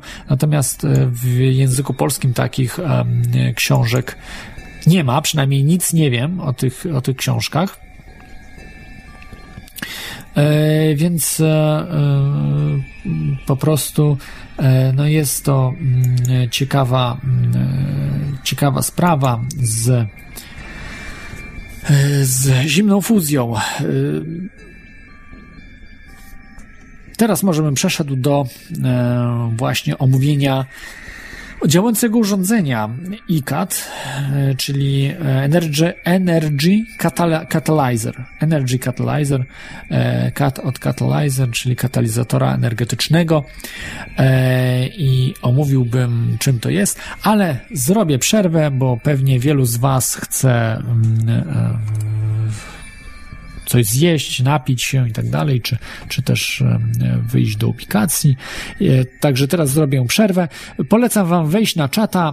E, Jest czat e, Radia Paranormalium, paranormalium.pl, strona, wejdziecie, jest tam link czat i czat Radia na Fali, czat.radionafali.com lub też radionafali.com jest tam ikonka na stronie, więc można właśnie się tam zalogować. Ja na obu jestem czatach, także mm, za trzy minuty, właściwie no, około pięć, wracamy około, za około pięć minut.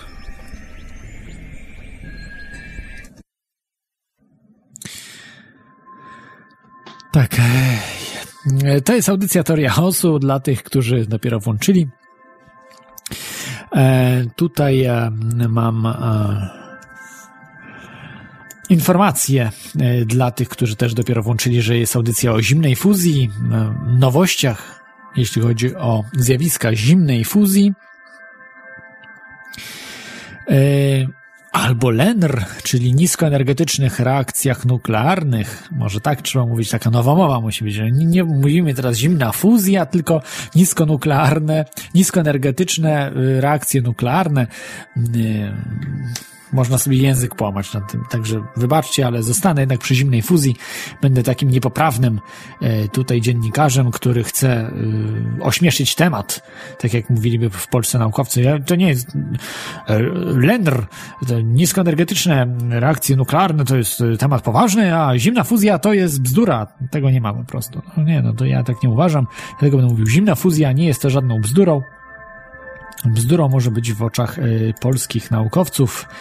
E, I tutaj e, na czacie napisał Mrolo, że że jest e, pols, na w polskich uczelniach e,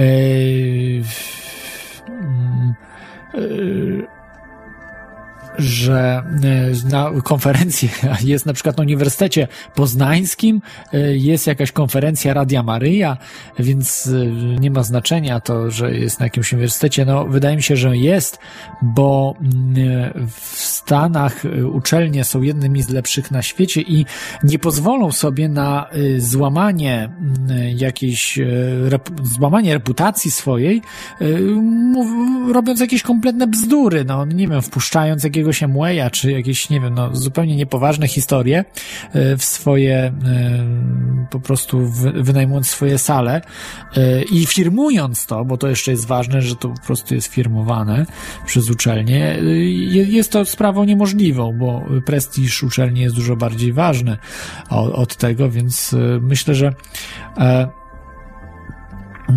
Myślę, że, e, że, że w, po prostu e, no, polskie uczelnie e, jest dosyć, znaczy one dosyć słabo stoją, jeśli chodzi o ich e, prestiż czy, czy jakość, więc dlatego mają mało, e, też słabo dofinansowane są, więc e, takie konferencje jak najbardziej są dla nich e, e, no, mają małe znaczenie, ale jednak pieniądze y, mają znaczenie, więc e, po prostu biorą tę e, tą kasę E, od, od dziwnych różnych, różnych osób instytucji, tak jak tutaj, nie wiem, z Radia Maryja, powiedzmy. Możecie dzwonić telefon 33 482 72 32 lub skype teoriachaosu.com. Audycja dzisiaj o zimnej fuzji. Czyli przechodzimy do y, tego tak zwanego ICAT Energy Catalyzer, urządzenia zbudowanego przez wynalazcę Andrea Rossiego e, przy pomocy zespołu kierowanego przez Sergio Focardi, Sergio Focardiego, nie wiem czy to się odmienia, Także był tam profesor Giuseppe Levi e, w tym zespole. E, Profesor, jak już mówiłem, e, Focardi nie żyje, natomiast jego wiedza e, i, i, i to, co zaproponował do zrobienia ty, tych urządzeń, jak najbardziej e, e, istnieje, przedostała się i, i, i trwa. E, To urządzenie działa na zasadzie właśnie zimnej fuzji niklu i wodoru z wytworzeniem miedzi. E, Wytwarza się wtedy olbrzymia energia cieplna. e, No, można ją wtedy zamienić na energię elektryczną e, w, poprzez prądnicę. E, Na przykład Tesli, którą zaproponował Tesla, tak zresztą do dzisiaj się odbywa, że ta prądnica okazuje się najlepsza e, w zamienianiu energii e, mechanicznej w elektryczną. Em, Chociaż nie, cieplną to może niekoniecznie, ale też się stosuje, na przykład podgrzewa się, e, doprowadza się do wrzenia wody, jest para i ta para wodna po prostu e, spręża się ją i ona, ona na, napędza turbinę. E, Turbina e, przekształca tą energię e, cieplną, właściwie energię e, mechaniczną w, w, na prąd. Prąd zmienny najczęściej. Firma w tej chwili Andre, Andrzej Rossi, Andrego Rossi to jest Leonardo Corp, tak się nazywa, od mm, Leonardo zapewne od Leonardo da Vinci, znanego włoskiego e, inżyniera, inżyniera, wynalazcy, naukowca, malarza, no po prostu człowieka, tak zwanego człowieka renesansu. Chyba każdy słyszał o Leonardzie da Vinci. E, No, to jest, to jest najsłynniejsza postać renesansu. No, chyba można tak powiedzieć, że jest najsłynniejszą postacią renesansu, a przynajmniej najsłynniejszym e, inżynierem, wynalazcą, naukowcem. Może naukowcem nie, ale takim inżynierem, e, malarzem. No, zostawmy, każdy wie, kim był Leonardo da Vinci. Y, Zgłosił patent y, Andrea Rossi już w 2008 roku. Do dzisiaj w niektórych miejscach dostał ten patent, w niektórych nie. E, I tak na przykład e, ostatnio, tu jest taka ciekawostka, ostatnio e, tutaj mam e, w, w marcu tego roku, czyli dosyć niedawno, e, Biuro Patentowe Stanów Zjednoczonych US Patent, e, Patent Office e, odrzuciło wniosek Andrei Rossi o patent na właśnie to urządzenie. Za- Zargumentowało, że to jest niemożliwe, że coś tam, że to, to jakieś bzdury kompletne, że, że to po prostu nie zachodzi. Jak nie zachodzi, no to nie można opatentować. A przecież patentuje się często wynalazki, które e, są sprzeczne. Na, na perpetuum mobile przecież b- są patenty na, na rzeczy, które nie działają, na rzeczy, które po prostu projekty urządzeń, które jeszcze nie zostały zbudowane. Więc to jest bardzo dziwna sprawa. Myślę, że to jest, chodzi o wielkie pieniądze, bo zdają sobie już sprawę z tego, że to jest prawdziwe rozwiązanie i no, spowoduje ym, no, to raz duży uszczerbek na aktualnych sektorach gospodarki państwowej w Stanach Zjednoczonych i w innych krajach, a z drugiej strony no, y, wiedzą, że być może ktoś inny chciałby dostać ten patent. Ubiec André Rossi, Rossiego by być tym miliarderem, prawda? Że nie to Andra, nie, nie tam, tylko Andra, nie Andro Rossi, tylko ktoś inny e, będzie, e, uzyska ten patent. Także to jest, to jest takie trochę gangsterskie chwyty są. Tak jak e, był ten gangsterski chwyt patentowy z Teslą i Marconim. Marconi dostał patent na radio, gdzie on, Marconi, wykorzystał pracę Tesli do y, stworzenia radia, natomiast Tesla y, nie, nie dostał patentu, dopiero dostał tuż przed śmiercią swoją dostał e, e, dostał e, patent. Odbiorę telefon, jest, jest telefon, także jest z nami e, Skoczny George. Witaj Skoczny George'u. Cześć, dobry wieczór Claude, dobry wieczór słuchacze. Witaj. Ja przepraszam, że tak trochę z opóźnieniem nawiązuję, ale miałem pewne problemy techniczne i, i musiałem tutaj sprzęt skonfigurować, żeby zadzwonić. Jasne, ale słychać ciebie dobrze do rzeczy. Co tam, co tam yy, leży okay, na? Okej, bardzo fajnie. Yy, słuchaj, ja chciałem powiedzieć o takiej rzeczy, o której mówiłeś, no może nawet ponad godzinę temu, odnośnie wykorzystywania energii słonecznej. Mm, bo stwierdziłeś, że wykorzystujemy 1% energii, która dociera na Ziemię ze Słońca. Tak, tak, tak. Tak jest. Którą moglibyśmy pozyskać ze Słońca i, i w ten sposób tak to działa. To znaczy, nie, nie, inaczej, inaczej, troszeczkę źle, źle to powiedziałem. 1% my wytwarzamy energię ze wszystkiego, razem z atomem, z węglem, z, z, z tego wszystkiego. To jest 1% tej energii, która dociera każdej sekundy y, z, ze Słońca na Ziemię. Czyli to jest, to jest tak jakby yy, yy, jeszcze, jeszcze mniej, czyli, czyli jakbyśmy wykorzystali tą energię całą, która dociera ze Słońca na Ziemię, to nie Aha. musielibyśmy mieć żadnej elektrowni i mielibyśmy 100 razy więcej energii niż mamy dzisiaj. Okej, okay. Okej. Okay, Żadnej spalania ropy, to. żadnego spalania węgla, nie? Czyli to po prostu jest tak niewyobrażalna energia, ale do tej energii prawdopodobnie dojdziemy za 100 lat. Rozumiem. Tylko właśnie no może w takim razie troszkę moja refleksja jest y, teraz y, poniekąd, kiedy to sprostowałeś nie na miejscu, ale przytoczę ją tak czy siak, bo jasne, dajmy jasne. na to, że wykorzystalibyśmy ten 1% tej energii i w ogóle, a wyobraźmy sobie, że wykorzysta wykorzystalibyśmy 20% bądź 50% energii słonecznej na potrzeby energetyczne i tak dalej i w ogóle wiadomo o co chodzi i z tym wiąże się to moje przemyślenie, bo gdyby tak się stało, to wyobraźmy sobie, że no powiedzmy 50% energii, która dociera na planetę Ziemia ze Słońca, byłoby przetworzone na energię elektryczną, czy jakąkolwiek, którą byśmy używali. A jak powszechnie wiadomo, Słońce jest głównym czynnikiem, który utrzymuje temperaturę na planecie Ziemia. Więc jeśli połowę z tej energii byśmy wykorzystali w innych celach. Praktycznie, przepraszam jak... się, że przerwę, praktycznie jedynym.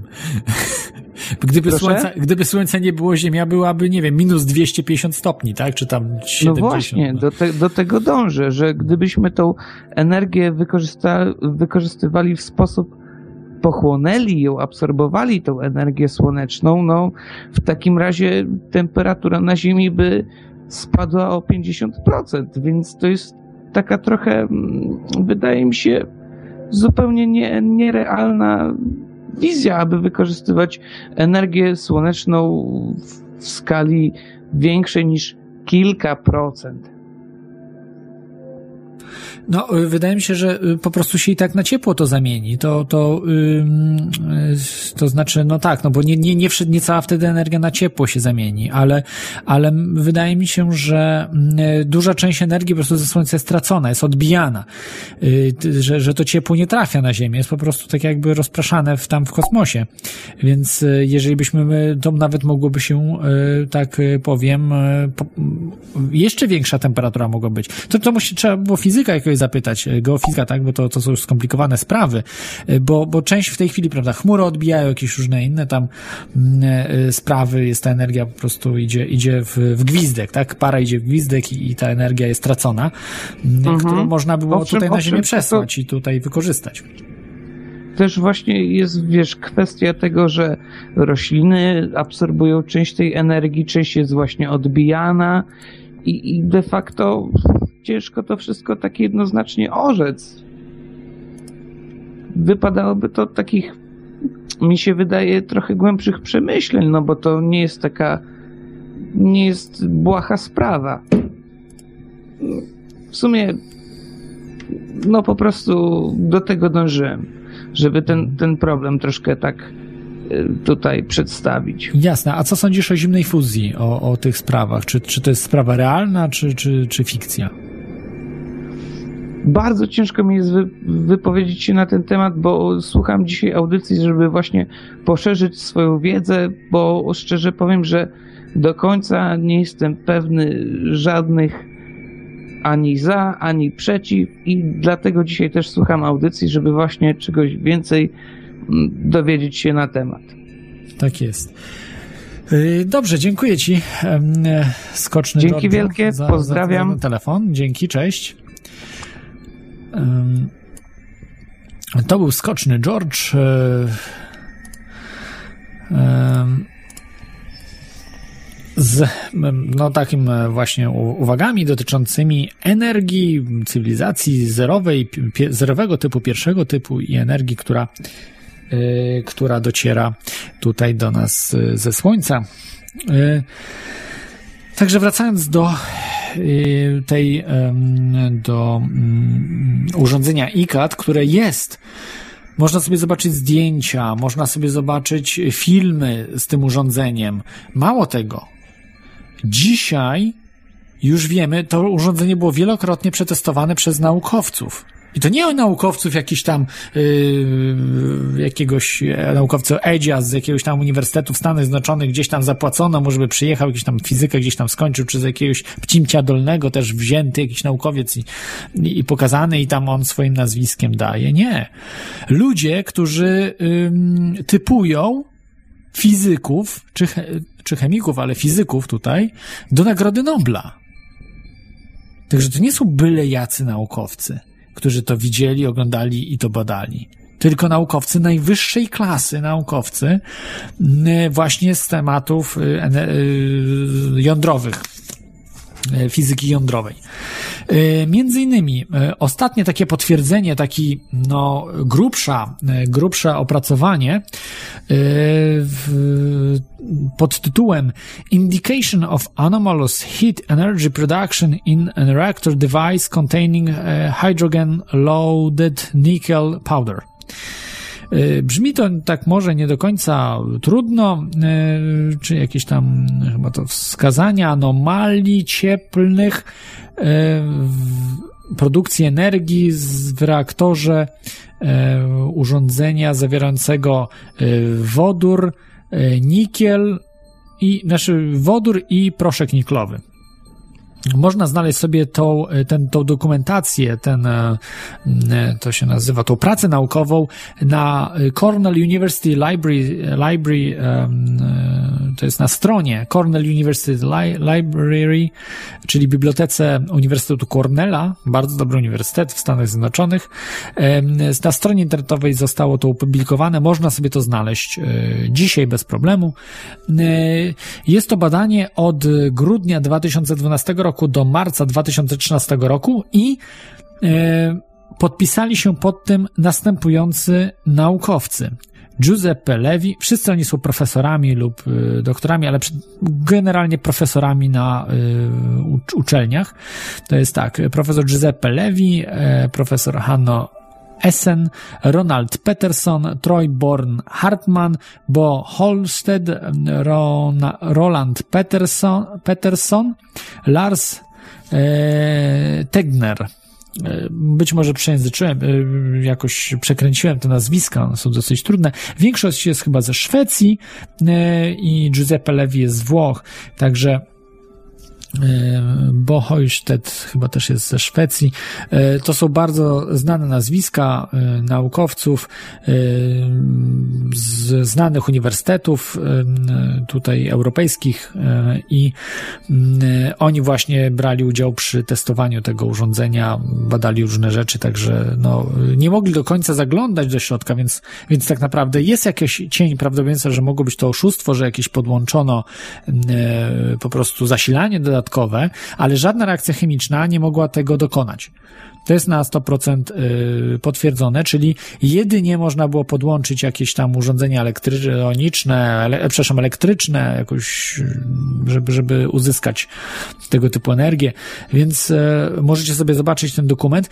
Wiele lat już były dokonywane te badania przez właśnie y, chociażby profesora Hanno Essena, który który nie wierzył w tego typu urządzenie i po prostu był sceptykiem, ale sceptykiem otwartym. To jest różnica. Sceptyk, który będzie wszystko negował, nieważne jakie są wyniki badań, nieważne jaka jest, jaka jest prawda.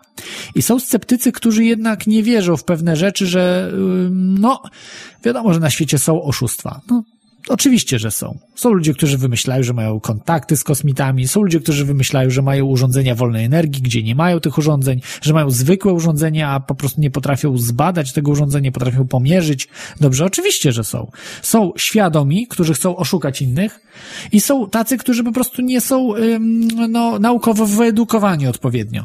Nie mają wiedzy naukowej, żeby, żeby zbadać różne urządzenia i yy, no, ten drugi typ, czyli tych takich niewyedukowanych dobrze, no, nie jest jakąś taką, myślę, mm, złą e, przywarą, no po prostu muszą się bardziej wyedukować, ale przynajmniej są uczciwi. Najgorszy jest ten typ, który chce oszukiwać jeszcze ludzi, zarabiać na tym, też, też zdarzają się oczywiście tacy i oni, e, ci naukowcy ze Szwecji bardzo sceptycznie do tego podchodzili, natomiast pojechali, e, zbadali tą sprawę, te urządzenia, nawet chyba wiem, że się wybrał z tymi urządzeniami e, do.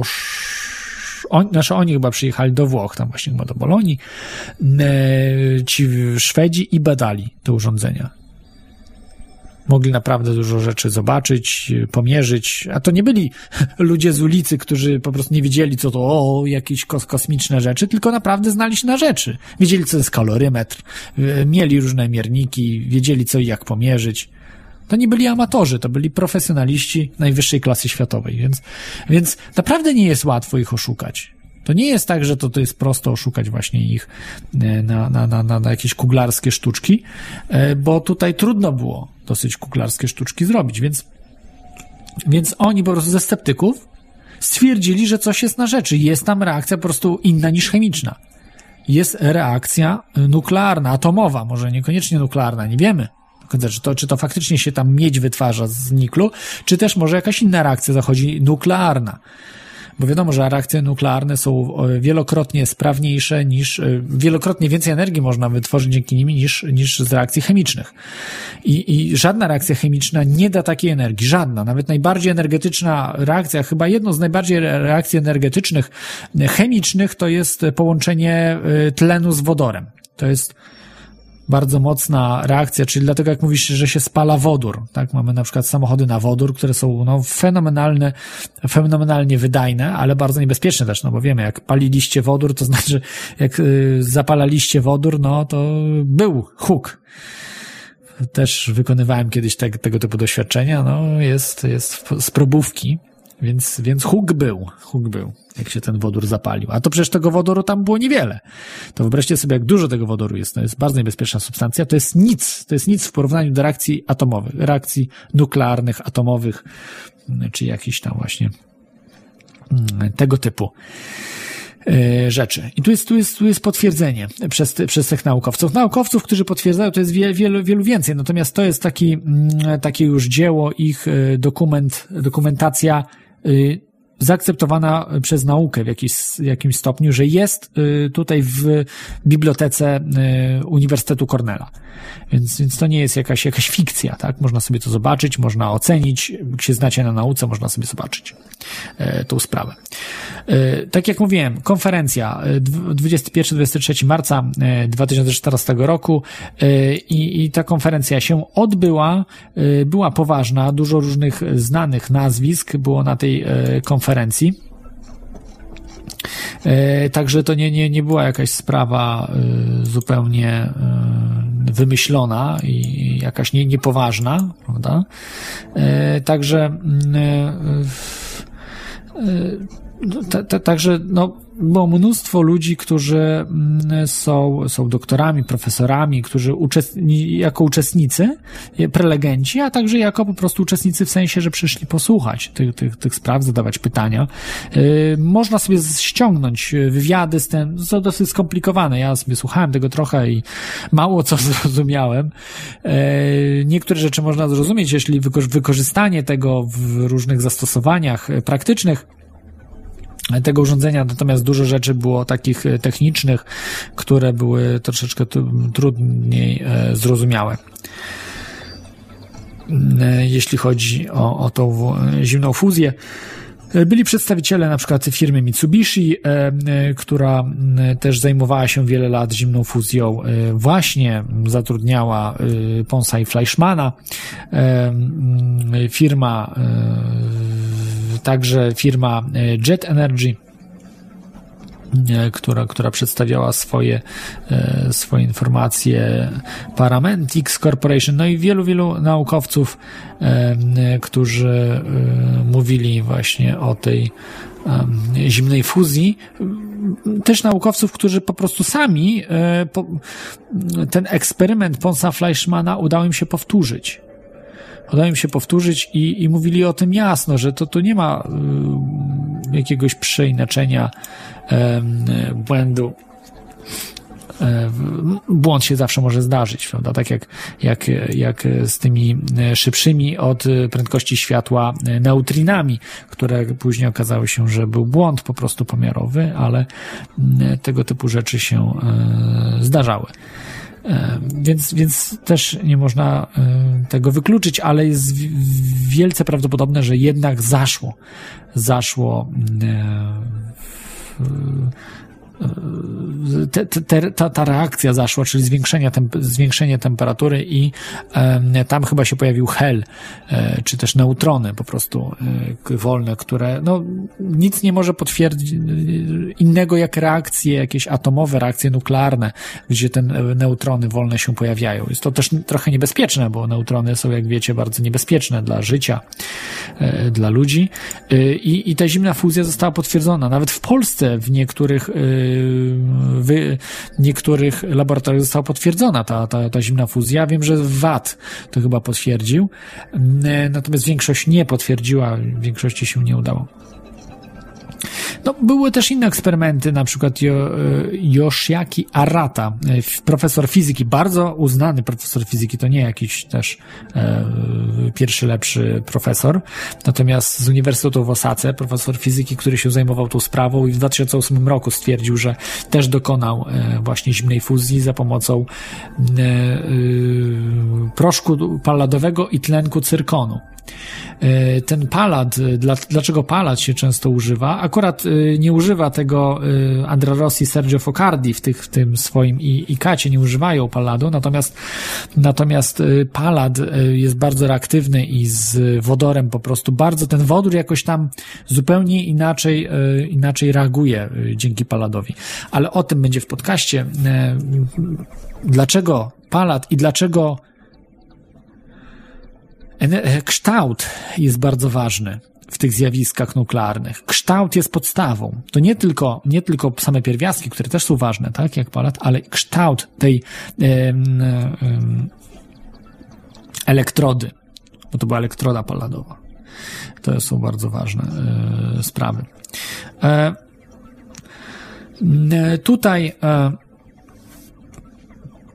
Wracając do urządzenia ICAT, jest to urządzenie, które w tej chwili już działa. Wcześniej to było tam kilko, kil, od 5 do 10 kilowatów e, miało, e, czyli takie jakby testowe.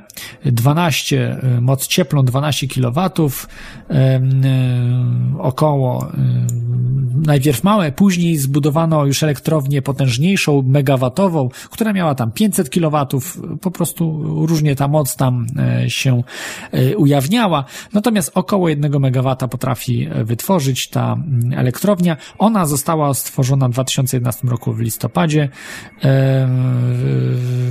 Przepraszam, w 2011 roku, natomiast od listopada 2011 roku można już kupować to urządzenie, ale tak naprawdę kupować te urządzenia mogło tylko kilka firm, gdzie większość chcia- chciała zostać w utajnieniu, nie chciała podać swojej nazwy, natomiast jedną firmę znamy już e, z nazwy, która mm, mało tego, że kupiła to urządzenie, to jeszcze ym, już ma licencję na, na sprzedaż tego typu urządzeń e, którą dostała od e, Andre Rossiego. I e, te urządzenia e, zostały, znaczy te urządzenia jednomegawatowe, te elektrownie, które właśnie sprawdzali ci naukowcy, o których mówiłem wcześniej, można już się zapisywać na nie, na tą jednomegawatową em, właśnie elektrownię zimnej fuzji. E, No tak można powiedzieć, że to już jest elektrownia zimnej, zimnofuzyjna, ma około 1 MW, kosztuje 1,5 miliona dolarów i mm, można się zapisywać od 11, no, przepraszam, od y, listopada 2013 roku. W tym roku już można ją otrzymać. To znaczy, być może jak teraz już byście chcieli, to dostaniecie na 2015 rok. E, Trudno powiedzieć, jak to, jak to tam się odbywa. Z. Ona nie jest jakoś bardzo skomplikowana. To nie są jakoś super skomplikowane urządzenia. Cały sęk polega na tym, że tam używany jest jakiś katalizator który jest nieznany. Że, że sama reakcja przecież nie, za, nie zajdzie, y, samo podgrzewanie elektrod, czy y, używania proszku, prawda, tego, tego niklowego i, i em, y, wodoru, wodoru, który jest w wodzie, no, y, musi, musi być jeszcze oprócz tego pewnie, pewny katalizator. Uważam, że może być to palat. E, Jest jakieś, jakieś tym katalizatorem mogą być właśnie odpowiednio spreparowane te palladowe mm, e, elektrody. Jakieś elektrody, czy jakieś blaszki metalowe, nie wiem dokładnie co, ale czy proszek może palladowy w jakimś odpowiednio spreparowany. Trudno powiedzieć, ale być może to jest to. Wiem, że to jest tajemnicą, y, czym jest ten katalizator, a jakiś katalizator jest tam, że tą reakcję. Jeżeli weźmiecie sobie zwykłą reakcję taką, że y, po prostu podgrzejecie wodę, czy y, puścicie prąd elektryczny w, w to urządzenie, czyli y, y, właśnie tam, gdzie ma, macie wodę plus, plus nikiel, no to raczej, raczej nie wydaje mi się, żebyście uzyskali jakiś wynik. E, Woda, aha, tutaj jeszcze jest ważna sprawa, że w tym ICAT nie jest woda ciężka, tylko zwykła woda, a w tym doświadczeniu Ponsa Fleischmana, y, tam gdzie mieli te elektrody e, paladowe, był, e, no i był e, deuter e, w tej wodzie, to była ciężka woda, czyli z dużą ilością tego, e, zamiast wodoru był deuter. E, Deuter to jest e, forma wodoru, gdzie ma dwa protony. Teraz dobrze mówię? Nie, przepraszam, dwa neutrony ma. Jeden proton, w jądrze ma jeden proton, a ale dwa neutrony, nie, to jest tryt chyba. Kurczę, no, żebym nie skłamał. Nie, tryt ma chyba trzy neutrony. Tak, zwykły wodór ma jeden neutron, a może się mylę. Nie, chyba tak, że neutron musi. No, przepraszam was, nie pamiętam w tej chwili, ale ileś tam neutronów ma, ma, ma więcej e, w jądrze nie, e, deuter. No, na pewno sobie sprawdzicie, wybaczcie mi, ja naprawdę nie jestem naukowcem. Także, także no, jest, jest to ciężka woda. Ciężka woda, że jest deuter zamiast, zamiast wodoru. I, I ten deuter reagował, a nie wodór z, z tym paladem. Powsta, powstawał wtedy hel. Ym, Tutaj jeszcze informacje o ICACie bardzo y, znamienne. Mm, To jest, y, y, był w zeszłym roku y, testowany. Mm, te, testowane te non-stop urządzenia, e, właśnie jednomegawatowe, e, we wrześniu były potwierdzone, zeszłego roku, w wrześniu, po, potwierdzone, że od 6 miesięcy po prostu był non-stop używany, testowany, także, także to nie jedna osoba widziała, to jest, to jest, tak jak mówiłem ci, naukowcy także testowali nieraz. E, Firma, która się ujawniła, już wiemy na 100%, która e, no, weszła w, w spółkę z e, e, to jest Cherokee Investment Partners. LLC, firma, która jest chińską firmą, znaczy jest amerykańską, ale z kapitałem chińskim i w to po prostu weszli. Czy firma by tak wywaliła ileś, chyba 11 milionów dali od razu, mm, zapłacili za możliwość wykorzystywania technologii. E, Andra Rossiego 11 milionów zapłacili e,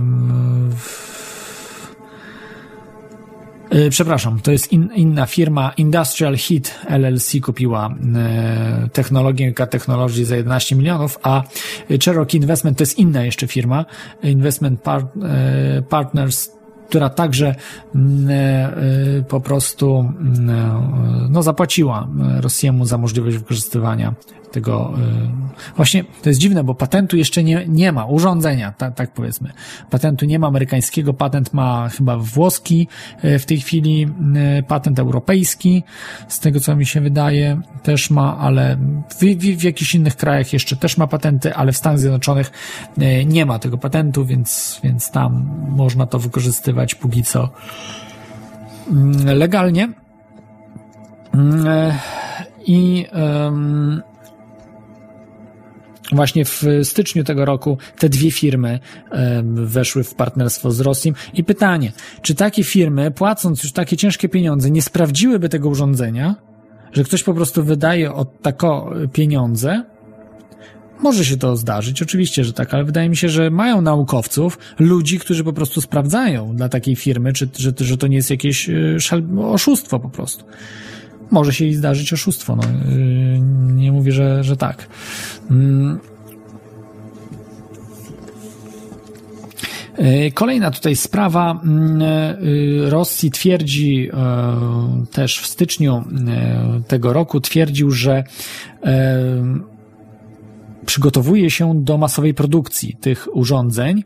E, no, na razie właśnie koncentruje się na dużych, na dużych firmach, więc e, wcześniej myśleliśmy, że będzie do, do domów, czyli tych takich, nie wiem, 12-kilowatowych urządzeń, które bez problemu wystarczyły dla każdego domu e, urządzeń, które by zapewniły energię.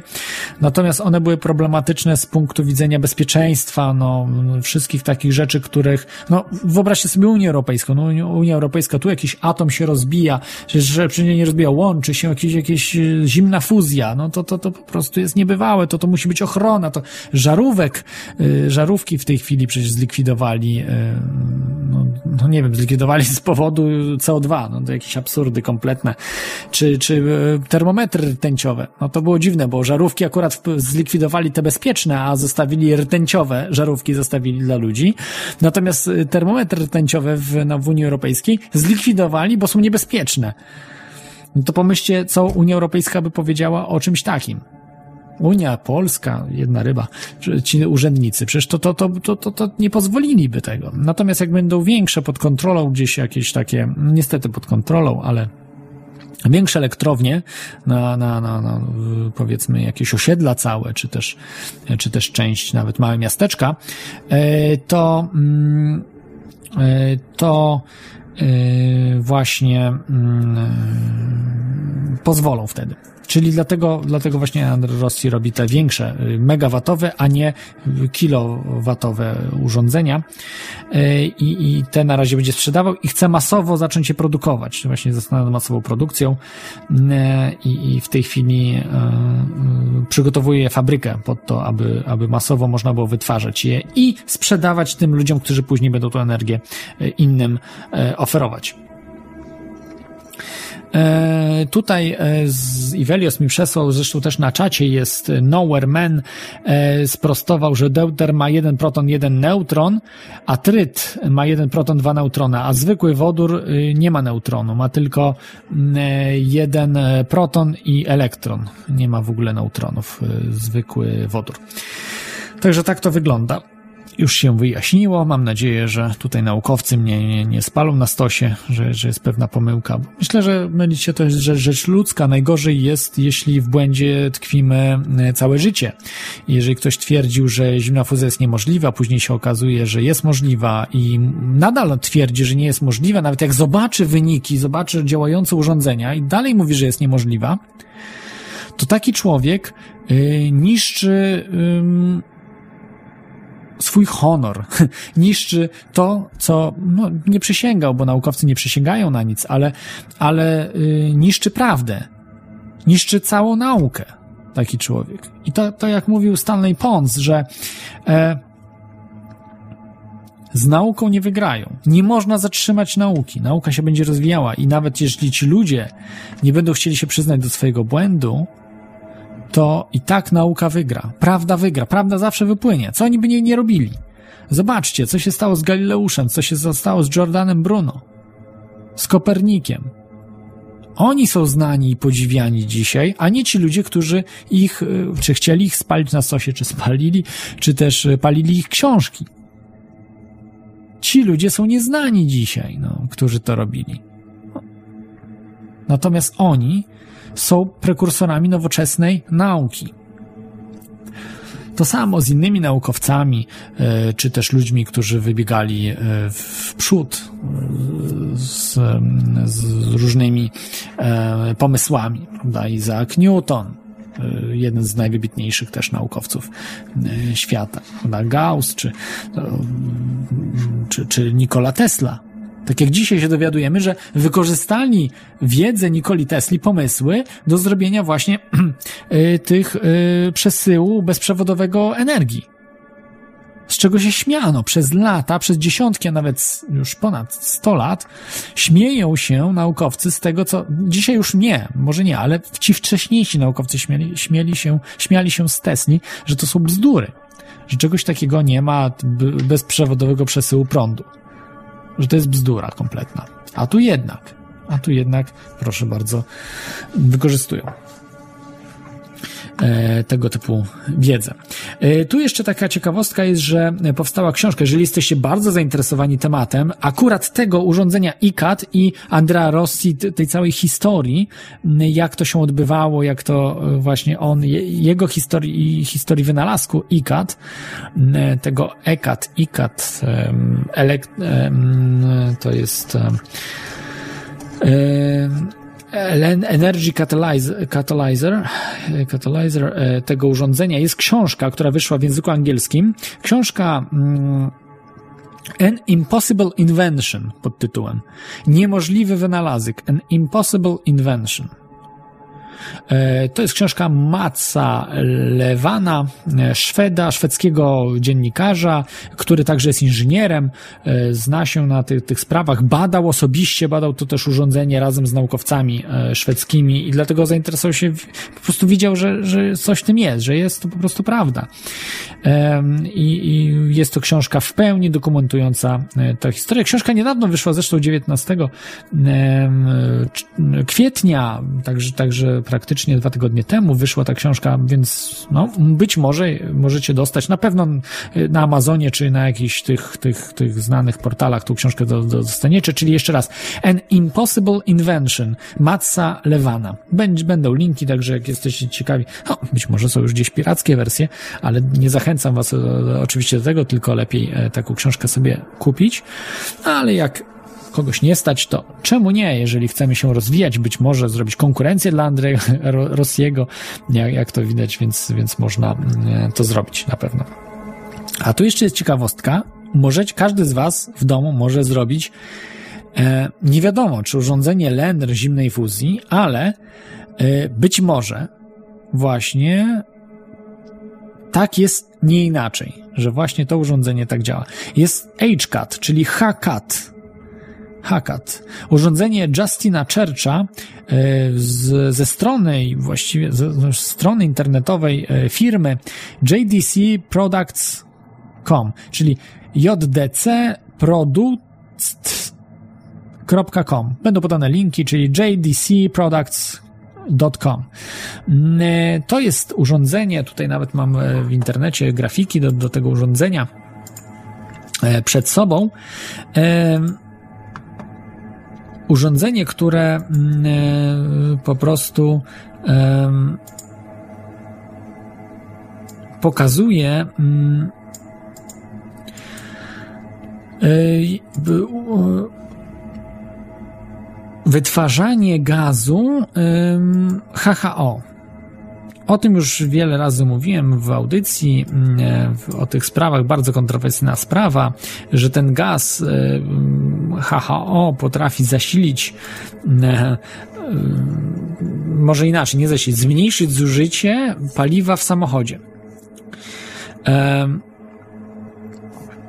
Gaz HHO jest nieuznawany przez e, naukę, jest e, to tak zwany gaz Browna, czegoś takiego mm, nie ma według nauki, E, jest tylko wodór i tlen lub też woda, nie ma nic pomiędzy.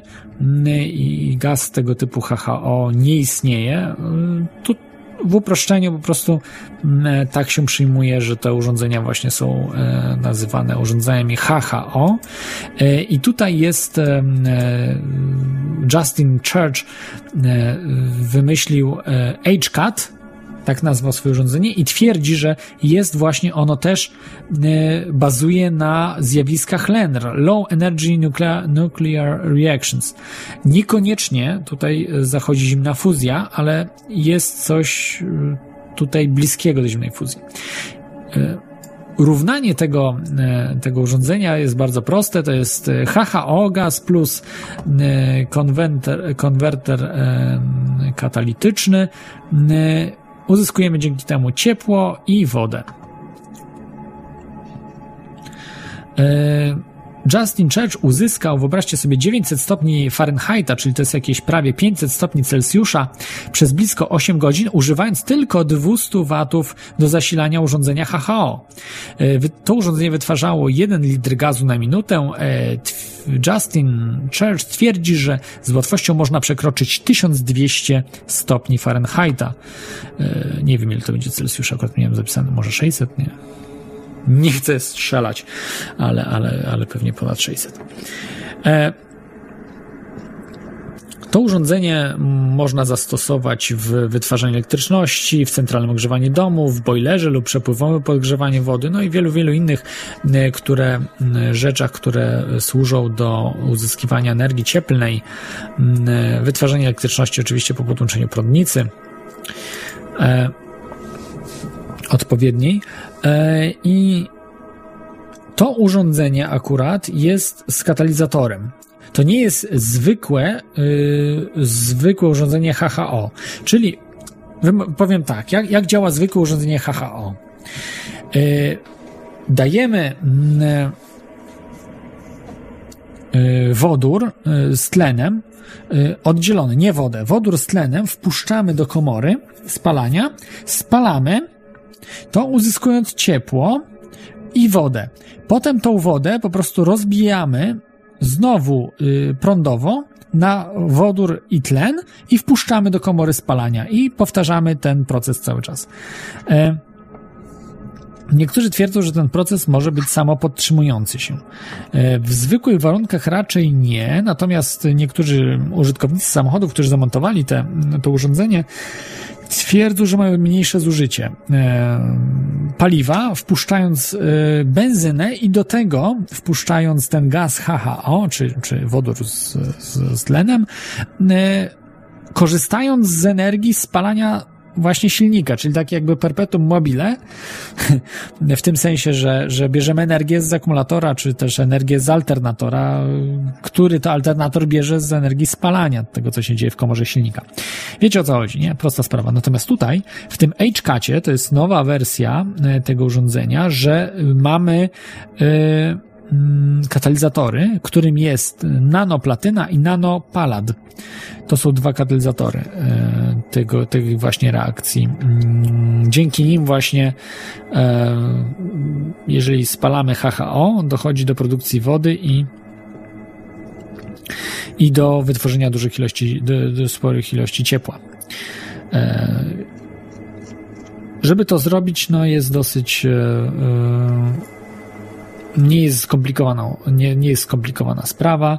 E, potrzebujemy właśnie takich e, zbiorniczków, e, takich, które można kupić, instalacji tak zwanych HHO, czyli bablera, ba- babl, babler, babl, em, to jest taki bąblownik, który mm, wytwarza nam e, właśnie ten gaz HHO, czy, czy też jak naukowcy wolą mówić e, wodór, e, wodę zamienia na wodór i tlen do czego trzeba oczywiście zasilanie podłączyć do tego urządzenia.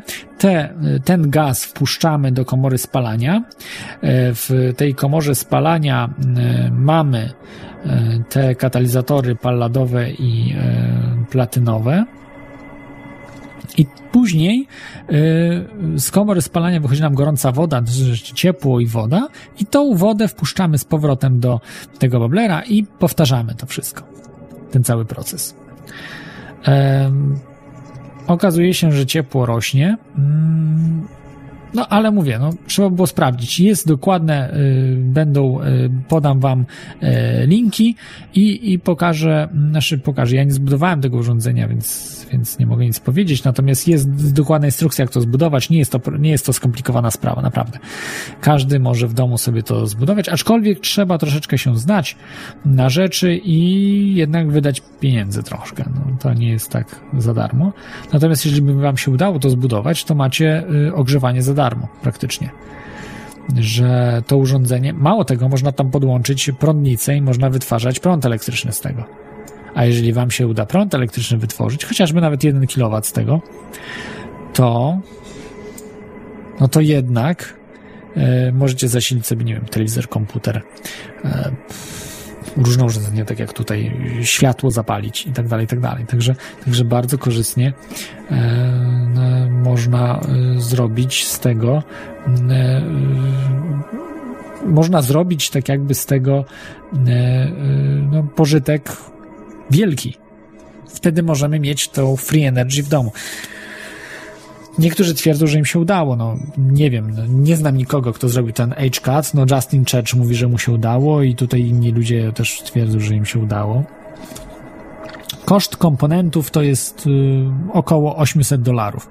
Nie więcej niż 800 dolarów. W Polsce pewnie taniej. Jeżeli znajdziecie jakieś różne elementy, to, to, to pewnie taniej może wam wyjść niż 800 dolarów.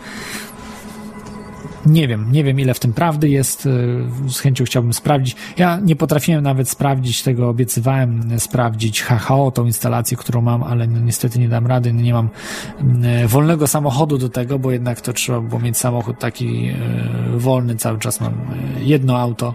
No, nie mogę go poświęcić, bo y, także, także tym autem pracuję, więc w jakiś stopniu, więc po prostu no nie mogę zaryzykować, żeby, żeby, żeby musiałbym drugie auto dokupić. Miałem robić z znajomym mechanikiem akurat testy. Jeszcze myślę, że zrobię, ale on jest zajęty dosyć, też to, to po prostu wymaga czasu. Ale, ale bliżej już niego mieszkam, bo wcześniej mieszkałem no, kilkanaście kilometrów, czy tam ponad 20 kilometrów od niego. Dzisiaj już troszeczkę bliżej niego mieszkam, tam kilka kilometrów od niego, więc może się uda. Jeżeli on będzie miał wolny samochód, on tam ma czasami tych wolnych samochodów trochę, więc e, e, wtedy więc wtedy myślę, że uda mi się to przedstawić. Także wybaczcie, ale no po prostu to wszystko kosztuje. No, to nie jest, nie jest nic za darmo. Mam tą instalację, ale to trzeba jeszcze też dołożyć. Muszę sterownik elektroniczny kupić, jakieś tam parę rzeczy. Więc zawsze to jest po prostu no, y, na, na dalszy plan. Chodzi, gdzie wydatki są bardzo duże na, na po prostu życie. No, gdybym, e, gdybym miał możliwość, tak, że jakieś, jakieś, e, jakąś akcję zrobienia no właśnie tego typu rzeczy, e, zebrania e, parę tysięcy złotych właśnie na przetestowanie tych urządzeń, no to jak najbardziej. Wtedy, wtedy bym się temu poświęcił, ale póki co na razie szkoda mi troszeczkę swoich e, pieniędzy, funduszy e, w to ładować, gdzie naprawdę potrzeby są no, dosyć, dosyć spore, no jak zawsze. Możecie dzwonić, to jest audycja Teoria Chaosu. Dzisiaj rozmawiamy o zimnej fuzji. Telefon 33 482 72 32, skype teoriachaosu.com. Zbliżamy się do końca audycji. E, na temat zimnej fuzji mnóstwo można jeszcze powiedzieć e, tego, co się dzieje cały czas. Tak jak mówię, możecie kupić e, ten ICAT e, Andrea Rossiego, natomiast no, jest to droga sprawa, bo kosztuje półtora miliona dolarów. Taka elektrownia megawatowa, więc nie jest to, ta, nie jest to tania sprawa. Mm, Wśród klientów wymienia się nawet DARPę. E, w- Wśród klientów Andrea Rossiego jest sporo klientów, którzy nie chcą się ujawniać, więc, e, więc po prostu nie wiemy o nich nic. O tych dwóch klientach, o których Wam dzisiaj powiedziałem, wiemy na pewno, że są. E, Mamy telefon. Teraz stały, stały słuchacz. O, witaj stały słuchaczu, telefonicznie. Małe, Teraz. małe, małe do, do pytanko. Czy ten e, Rosji to on sprzedaje całą elektronię, czyli reaktor, turbinę parową, Tak. system chłodzenia, czy też jako komplet, ten, To czy znaczy- tylko jako sam, sam reaktor? Y, komplet sprzedaje. Jeszcze nie, nie, nie doczytałem, jak jest z energią elektryczną, jak z prądnicą jest, ale to każdy sobie może tam wstawić tą Nie, prądnicę. jeżeli, Chodzi o jeżeli reaktor ma 1 MW, przyjmijmy, że temperatura pary świeżej będzie w granicy między 300 a 400 stopni, to będzie sprawność w granicy 35 do 40%. Aha, czyli tylko 40, czyli będzie 400 No bo to kW. jest mała, mała, mała prądnica, a duże, tu, tu mówimy o dużych blokach, które mają sprawność w granicy 50%, 40 parę procent. To tak w granicy do maksymalnie 38%. Tak, elektronika do tego jest, sterowanie do tego jest pełne, jest National Instruments, taka firma, e, która, e, bardzo znana firma, która właśnie robi elektronikę dla urządzeń Rossiego.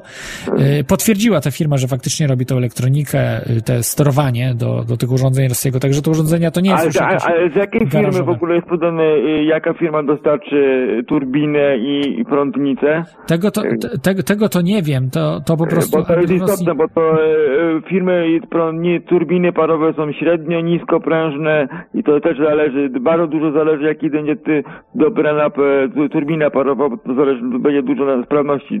Leonardo Corp. słabo biorą, to będzie problem ze sprawnością. Jego Będzie firma to jest Leonardo Corp, która wy, wy, wytwarza to wszystko, e, wytwarza Jakiej- całe urządzenie. Jakiej, jakiej firmy e, e, będzie jakich ta turbina nie wiem parowa dobrana? dobrana. Jest, jest, jest to jedno, forum. to te, te, co miał, miał Rosji do domu produkować, to na 99% to była tylko, tylko jako kocielek centralnego ogrzewania. Tak, tak, 11 tak, oczywiście. To, to nie, nie była Tylko wersja. miał być grzać do grzania mieszkania, nic więcej. Yy, tak, i dlatego na razie. Prądu na pewno by nie robiło, bo to jest malutkie miało, bo widziałem gdzieś e, projekt tego urządzenia, to miało być wielkości piecyka centralnego ogrzewania, więc tylko robienie ciepła. Yy, tak, bo no bo yy, wiadomo, że wtedy sprawność byłaby słabsza, prawda, tego prądu. E, więc Nie, bo to, razie- y, to musiałoby być wielkości y, y, trzy razy, cztery razy większe, jakby to miało jeszcze robić prąd. Mhm. E, Bo jeszcze tam, tam by chciała wcisnąć małą turbinkę parową, czy silnik Sterlinga i to No miało tak. być kilka razy większe i kilkanaście razy droższe. E, To jest po prostu produkcja prądu cieplna na tak małą skalę by było całkowicie nieekonomiczne. Miałoby to żenującą sprawność. E, To tylko miało być do produkcji ciepła. Prąd lepiej produkować e, w dużych instalacjach i rozsyłać go po prostu kablami. E, To by było najbardziej ekonomiczne. A a z tym, e, co pan mówił o e, tym, e, przetestować e, ten HO, to najlepszy był test nie samochód, tylko dwa małe agregaty spalinowe. E, e, Tak, już o tym wspominałeś, oczywiście, ale to jest, to jest już po prostu za drogie, za, za, za drogi test. mówiąc krótko, efekt po prostu psychologiczny używania pedału gazu. Agregat pracuje na stałych obrotach, stałe obciążenie i byłoby to na 100%, czy coś daje oszczędności. Dodanie tego wodoru i tlenu do paliwa, czy dałoby jakieś efekty. Jasne. Ja może tak, Bo ja powiem wiem taki o tym, apel. że jeszcze jedną rzecz, Tak, e, to zaraz czytałem i e, jest rozwiązanie przez Polaka opatentowane e, e, rozkładanie za pomocą ciepła odpadowego z wydechu e, wody na tlen wody i używania takiego e, tego rodzaju za pomocą ciepła e, i dodawania tego do silnika, on to ma w samochodzie i daje mu to duże oszczędności. Tak, to jest. Używa nie zamiast prądu elektrycznego, tylko używa ciepła odpadowego e, z chłodzenia silnika. To tak, to jest niejaki wody. pan Gulak. Gulak Tak, e, tak, i Polsce. to wykorzystuje zamiast prądu. To Bardzo było dla, dla silników spalinowych to jest lepsze rozwiązanie, bo nie obciążamy e, alternatora, tylko wykorzystujemy ciepło odpadowe, której energię, którą mamy odpadową do, do rozkładania tej wody na tlenie Tak, wodą. śmiesznie trochę wygląda, bo tam baniaki ma jakieś tej wody gdzieś. Tak, to prowizorka, ale wiemy, e, znalazłem, że jest jakaś firma w Polsce, która to montuje w tirach, już profesjonalnie po prostu e, wydech jest zrobiony, kolektor jest, jest płaszcz wodny i to jest po prostu profesjonalnie zrobione ze stali nierdzewnej i to daje dużo oszczędności na w tirach e, na zużycie paliwa. Mhm. Nie jest to jak rureczka miedziana, tylko jest kolektor zrobiony z płaszczem wodnym i tam para po prostu powstaje i, i to jest już sterowanie elektroniczne jest po prostu zrobione i to firma po prostu montuje w autobusach, w tirach, w dużych pojazdach. Mhm. Taki system. To jest ciekawa sprawa i faktycznie mo, mogą być pewne instalacje te HHO, szczególnie Jo- JOSEL na przykład, jeżeli o, o tym wspominałem, że tam faktycznie mogą zachodzić reakcje nuklearne, w tym sensie, że pod, po, e, zwiększa się temperatura, gdzie nie, po, nie powinno być zysku energetycznego, prawda, no bo e, w tym HHO rozbijamy Nie, nie, nie, to jest, nie, bo jest, e, I e, mogą tak, zachodzić reakcje nuklearne tam. Jak trafiłem opis tego chemiczny, dodatek wodoru i tlenu podnosi sprawność e, spalania e, w czystym tlenie, podnosi efektywność spalania e, paliwa w samochodzie. A jeżeli jeszcze odzyskujemy, wykorzystujemy do rozkładania wody nie prąd z prądnicy, że zabieramy energię silnikową, tylko wykorzystujemy ciepło odpadowe e, z silnika do rozkładania wody, to wtedy mamy zysk. My jesteśmy na dodatnim, bo nie używamy, e, nie obciążamy silnika, czyli e, obciążenie na alternator, że silnik musi więcej spalać paliwa, żeby stworzyć więcej prądu, tylko wykorzystujemy ciepło odpadowe z silnika, które i tak mamy jako odpadowe, to my jesteśmy na plusie wtedy. Mhm. No wtedy mamy na plusie, bo zużywamy energię, nie pobieramy y, silnika, że jak sprężarka klimatyzacji. Jak pan jedzie w samochodzie na, na jałowym biegu, wyłączy pan klimę, to pan słyszy, że silnik wolniej pracuje. To tak samo y, jak do, do, do, obcią- obciążymy alternator, to y, silnik musi ciężej pracować y, w tym, a jak użyjemy ciepła z kolektora do rozkładania wody, to wtedy mamy, jesteśmy na plusie. No tak, tak. Czyli po- poprawiamy efektywność spalania mieszanki, dodajemy paliwa, z rozkładania wody do, do, do tego i efektywność spalania poprawiamy. I wtedy jesteśmy na plusie. Niż, niż przy rozkładaniu wody No zamontowanej naukowcy twierdzą, że to bzdura jest, że to niemożliwe. Nie, wtedy jesteśmy na plusie po prostu, y, bo energię do rozkładania wody pobieramy skądś indziej. Mhm.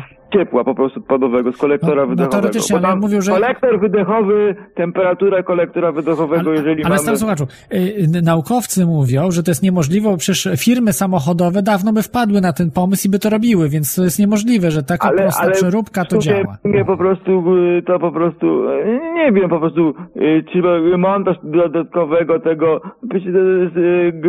te, te, tego, tego, ale wiem, że jakaś firma jest w Polsce, która montuje to, domontowuje tak, gazowe, domontowuje to do tirów po prostu. Mhm, ciekawe, E, do- firmy montują te, transportowe takie Zobaczyć, jaka, jaka to firma jest. E, No, to jeszcze dawno to widzia, widziałem gdzieś w internecie, musiałbym tego poszukać, ale nie wiem, czy w ogóle to znajdę. mhm. termiczne rozkładanie wody, bo to, to, to po prostu. A wiem, że Niemcy w czasie II wojny światowej dodawali e, e, wodę do silnika w myśliwcach. E, gdy potrzeba było ekstra mocy, dodawali tą, do, tą mieszankę, dodawali do silnika w myśliwcach tłokowych, żeby nagle zwiększyć moc. Mhm. Jak jakby takie turbo doładowanie ekstra, taki dopalacz. Nieźle, woda, gdzie, gdzie to jest... Tak, dodawany był, że na moment zwiększył, ale to tylko przez chwilę ona było, bo, bo wtedy ten silnik nie było to z kolektora, tylko do, do komory tego spalania, wtedy silnik się szybko wystudował już tej e, rozkładania już nie było. Ale, ale wtedy, gdy, gdy się gonił myśliwy, chciałeś uciec, włączałeś to i miałeś przez minutę dodatkowe 500 koni dopalania po prostu. O kurczę.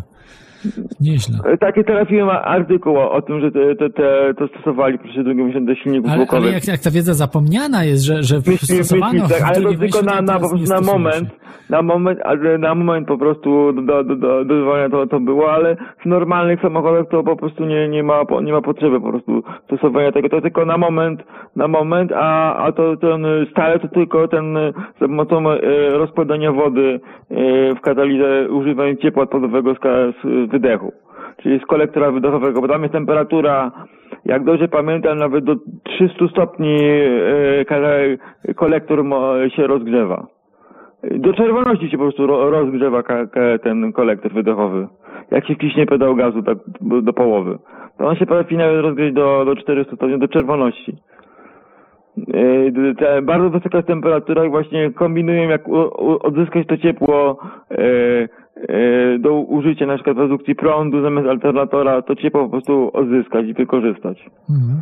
E, montują e, płytki z, takie, że zamieniają energię cieplną na, na prąd, e, mini silnik parowy na przykład, e, tak jakby wspomaganie. Różne są sposoby odzysku tego, kombinują odzysku tego ciepła. Bo to jest ba- bardzo dużo, 60 e, czy 40% ciepła ucieka właśnie przez kolektor wydechowy, a resztę przez chłodnicę. Żeby tak, po prostu to, to ciepło zachować, żeby nie uciekało. Prawda? wykorzystać je do e, e, na- napędu pojazdu czy wytwarzania prądu elektrycznego dla instalacji w samochodach, a wiadomo, że teraz samochody są na bardzo na elektronizowane i dużo zużywają prądu. E, Nawet alternatory się montuje, nawet już 4 kW w, w limuzynach się montuje No o tak. takiej mocy, bo tyle jest elektrycznych. wszystko, A w autobusach to, to nawet y, 10-15 kW się montuje, czy nawet więcej. Mhm. No tak, to już są w ten sposób, żeby odzyskać ciepło i wykorzystać je do produkcji prądu na przykład, bo to było naj, najprostsze, po prostu produkować prąd na, na potrzeby wszystkich urządzeń w samochodzie. Jasne. Y, y, Dobrze, dziękuję Ci, stał słuchaczu. No, Będziemy ty, no, to, no to ty, tyle chciałem powiedzieć i sprawdziłem w internecie e, polskie sceny o zimnej fuzji. Wszystko jest z 2011, 2012, jakieś komentarze z 2013. E, brak było głębi w Polsce, e, w polskim internecie nic nie ma. No i jeszcze mam prośbę, jak pan zrobi tego podcasta, ma pan tam mojego maila, niech mi pan wyśle e, linka do tego podcastu. Y, Będzie, ja poinformuję w Jak audycji. pan zrobi, żebym pan wysłał po prostu linka to na, na maila, żebym sobie odsłuchał go później. Tak, no myślę, że to będzie... czego ja ją całą tą nagrywam. Tą audycję całą mam nagraną. Jakby się nie nagrało, to ja mam, po prostu dać mi znać, to wyślę po prostu. Ekstra, ekstra. No fajnie, mam nadzieję, że dużo osób nagrywa, bo, bo w, i czasami u mnie, i też i wiem, że i Velios nagrywa, ale też czasami u niego pada, to nagrywa osób, To więc u mnie wszystko działa idealnie, wszystko się nagrywa. E, nagrywa, nie ma problemu. E, e, ja taki prosty program mam i on zawsze działa. On do, ściąga film, wyciąga filmy z YouTube, z różnych stron, audio nagrywa. E, e, on jest ogólnodostępny. To jest Real Player i on zawsze działa. Mhm. Jest praktycznie nie do zajechania. Jasne. Dobrze, dziękuję Ci, stał słuchaczu, za tę informację. To się rozłączam i słucham dalej. Dzięki. E, to był stały słuchacz, tym razem telefonicznie, e, w informacji, e, in, informacji o HHO i tym właśnie, że, że, że instalacja pana Gulaka, że można wodę po prostu wrzucić do, do kolektora spalania i to bardzo poprawia osiągi i no po prostu zwiększa moc samochodu i zmniejsza zużycie paliwa. Bardzo dziwne to jest, że, że koncerny, wielkie koncerny, firmy nie chcą tego u siebie stosować, że to jest tak jakby wiedza zapomniana. To Niemcy stosowali, prawda? Teraz niektórzy tak, no, wizjonerzy, czy też ludzie, którzy idą na przekór, jak pan Gulak, e, którzy, wynalazcy, którzy po prostu mówią, że a da się, a da się taniej, da się lepiej jeździć. Także mm, to na dzisiaj już będę chyba powoli kończył. Jeszcze tylko przypomnę, już takich dla ostatni, ostatnia możliwość zatelefonowania 33 482 72 32 lub skype toriachaosu.com. Audycja dzisiaj o zimnej fuzji. I tak na koniec taki apel do wszystkich, którzy chcieliby zrobić tego typu eksperyment, to ja na pewno przyjadę do Was, zobaczę, sprawdzę jak to wygląda. Bo y, to akurat jest prosto zrobić, żeby, no, chyba, że ktoś tam w Australii, no to za duży koszt, tam w Stanach Zjednoczonych, ale gdzieś w Europie, mm, to na pewno, na pewno mogę się wybrać, e, zrobić właśnie wtedy reportaż o tym, e, jeżeli komuś się by to udało, e, instalacji HHO lub właśnie instalacji, instalacji HCAT, HCAT, HCAT, czyli ten, ten, ta HHO razem z tymi palladowym, czy, mm, czy, czy, czy e, palladową i platynową e, kata, ka- elektrodą, katalizatorem. E, i lub właśnie zwykłą instalację HHO, który zrobi e, ten eksperyment z tymi dwoma właśnie, e, który anuluje te psychologiczne efekty, o których stały słuchacz bardzo słusznie mówi w samochodzie, że, że, że po prostu reguluje się źle y, pedałem gazu, to znaczy, że delikatnie się wtedy jeździ i faktycznie zużycie jest mniejsze, a jeden litr można naprawdę. W samochodzie jest możliwość, żeby mniej samochód palił jeden litr, jeśli delikatnie jeździmy jakoś tak spokojniej. E, A tutaj, jeżeli mamy e, te właśnie prądnice, te e, właściwie generatory prądu benzynowe, czy, czy, czy, czy też na ropę, no wszystko jedno, ale raczej one są benzynowe i, i po prostu je podłączyć, dwa takie same z tym urządzeniem. Jedno będzie z urządzeniem HHO, drugie bez i wtedy bardzo łatwo sprawdzić, czy jest mniejsze zużycie e, właśnie e, mniejsze zużycie m, tej e, m, e, mniejsze zużycie benzyny, paliwa.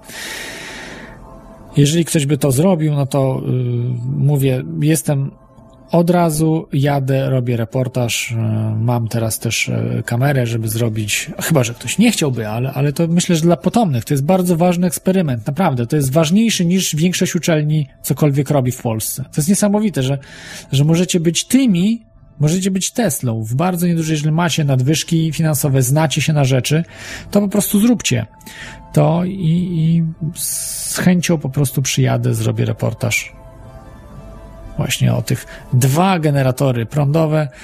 Mm,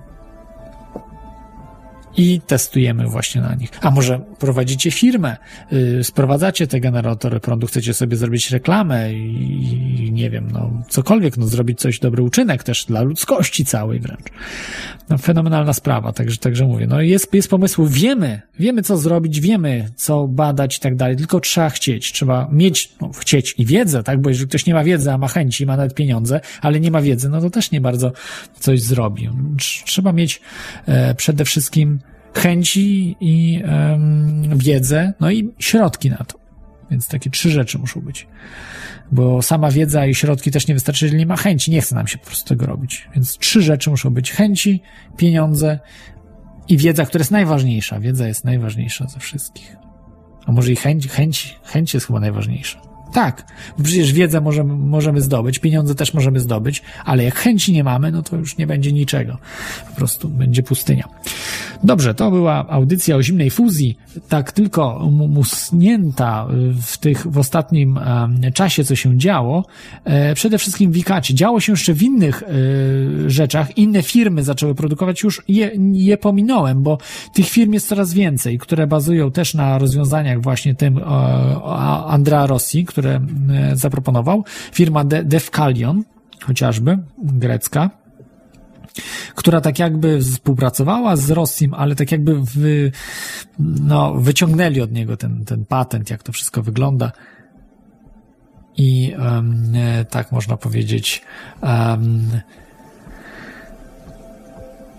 Dzięki temu zaczęli produkować właśnie te, te, te rzeczy, też testować, bo jeszcze nie produkują. Andra Rossi jest pierwszy, jest takim najbardziej, e, można powiedzieć, e, e, jest takim trailblazer, czyli taki, który no, jest pierwszym w szeregu, pierwszym z przodu po prostu, z przodu w stosunku do, do innych.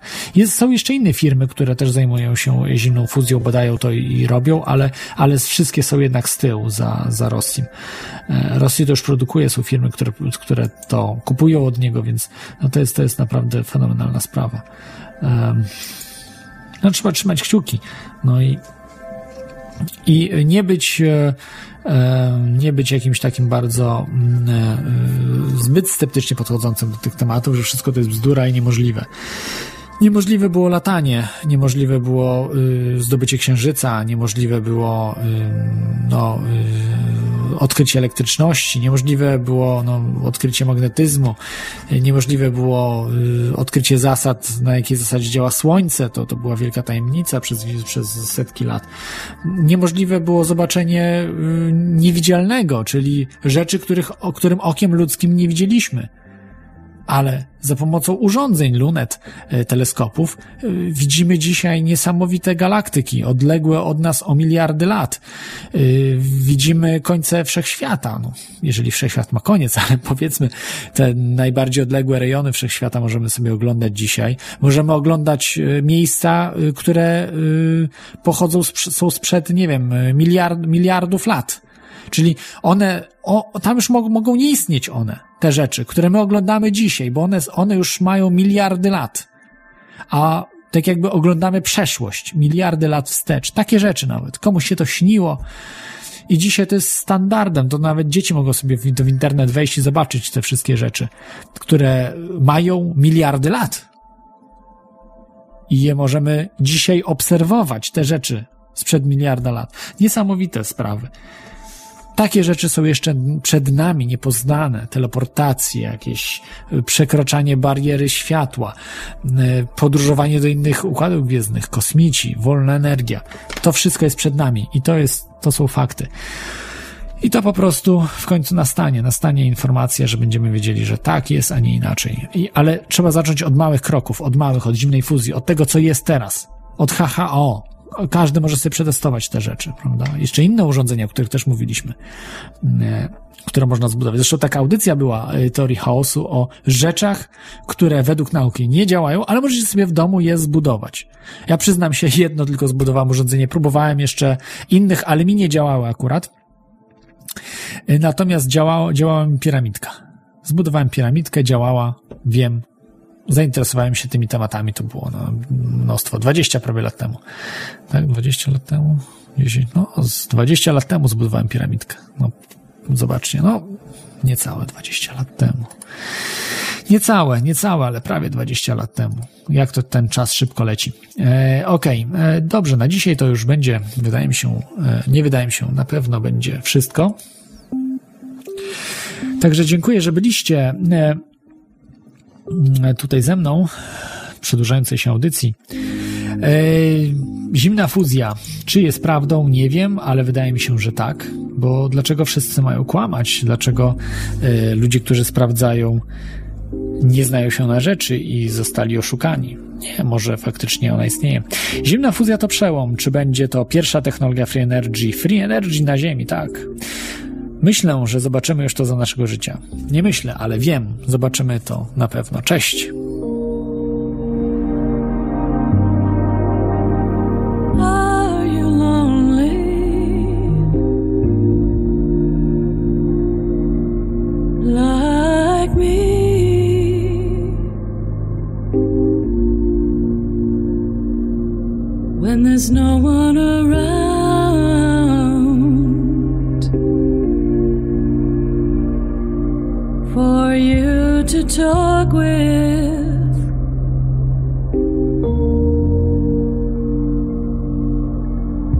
Do you talk to the trees?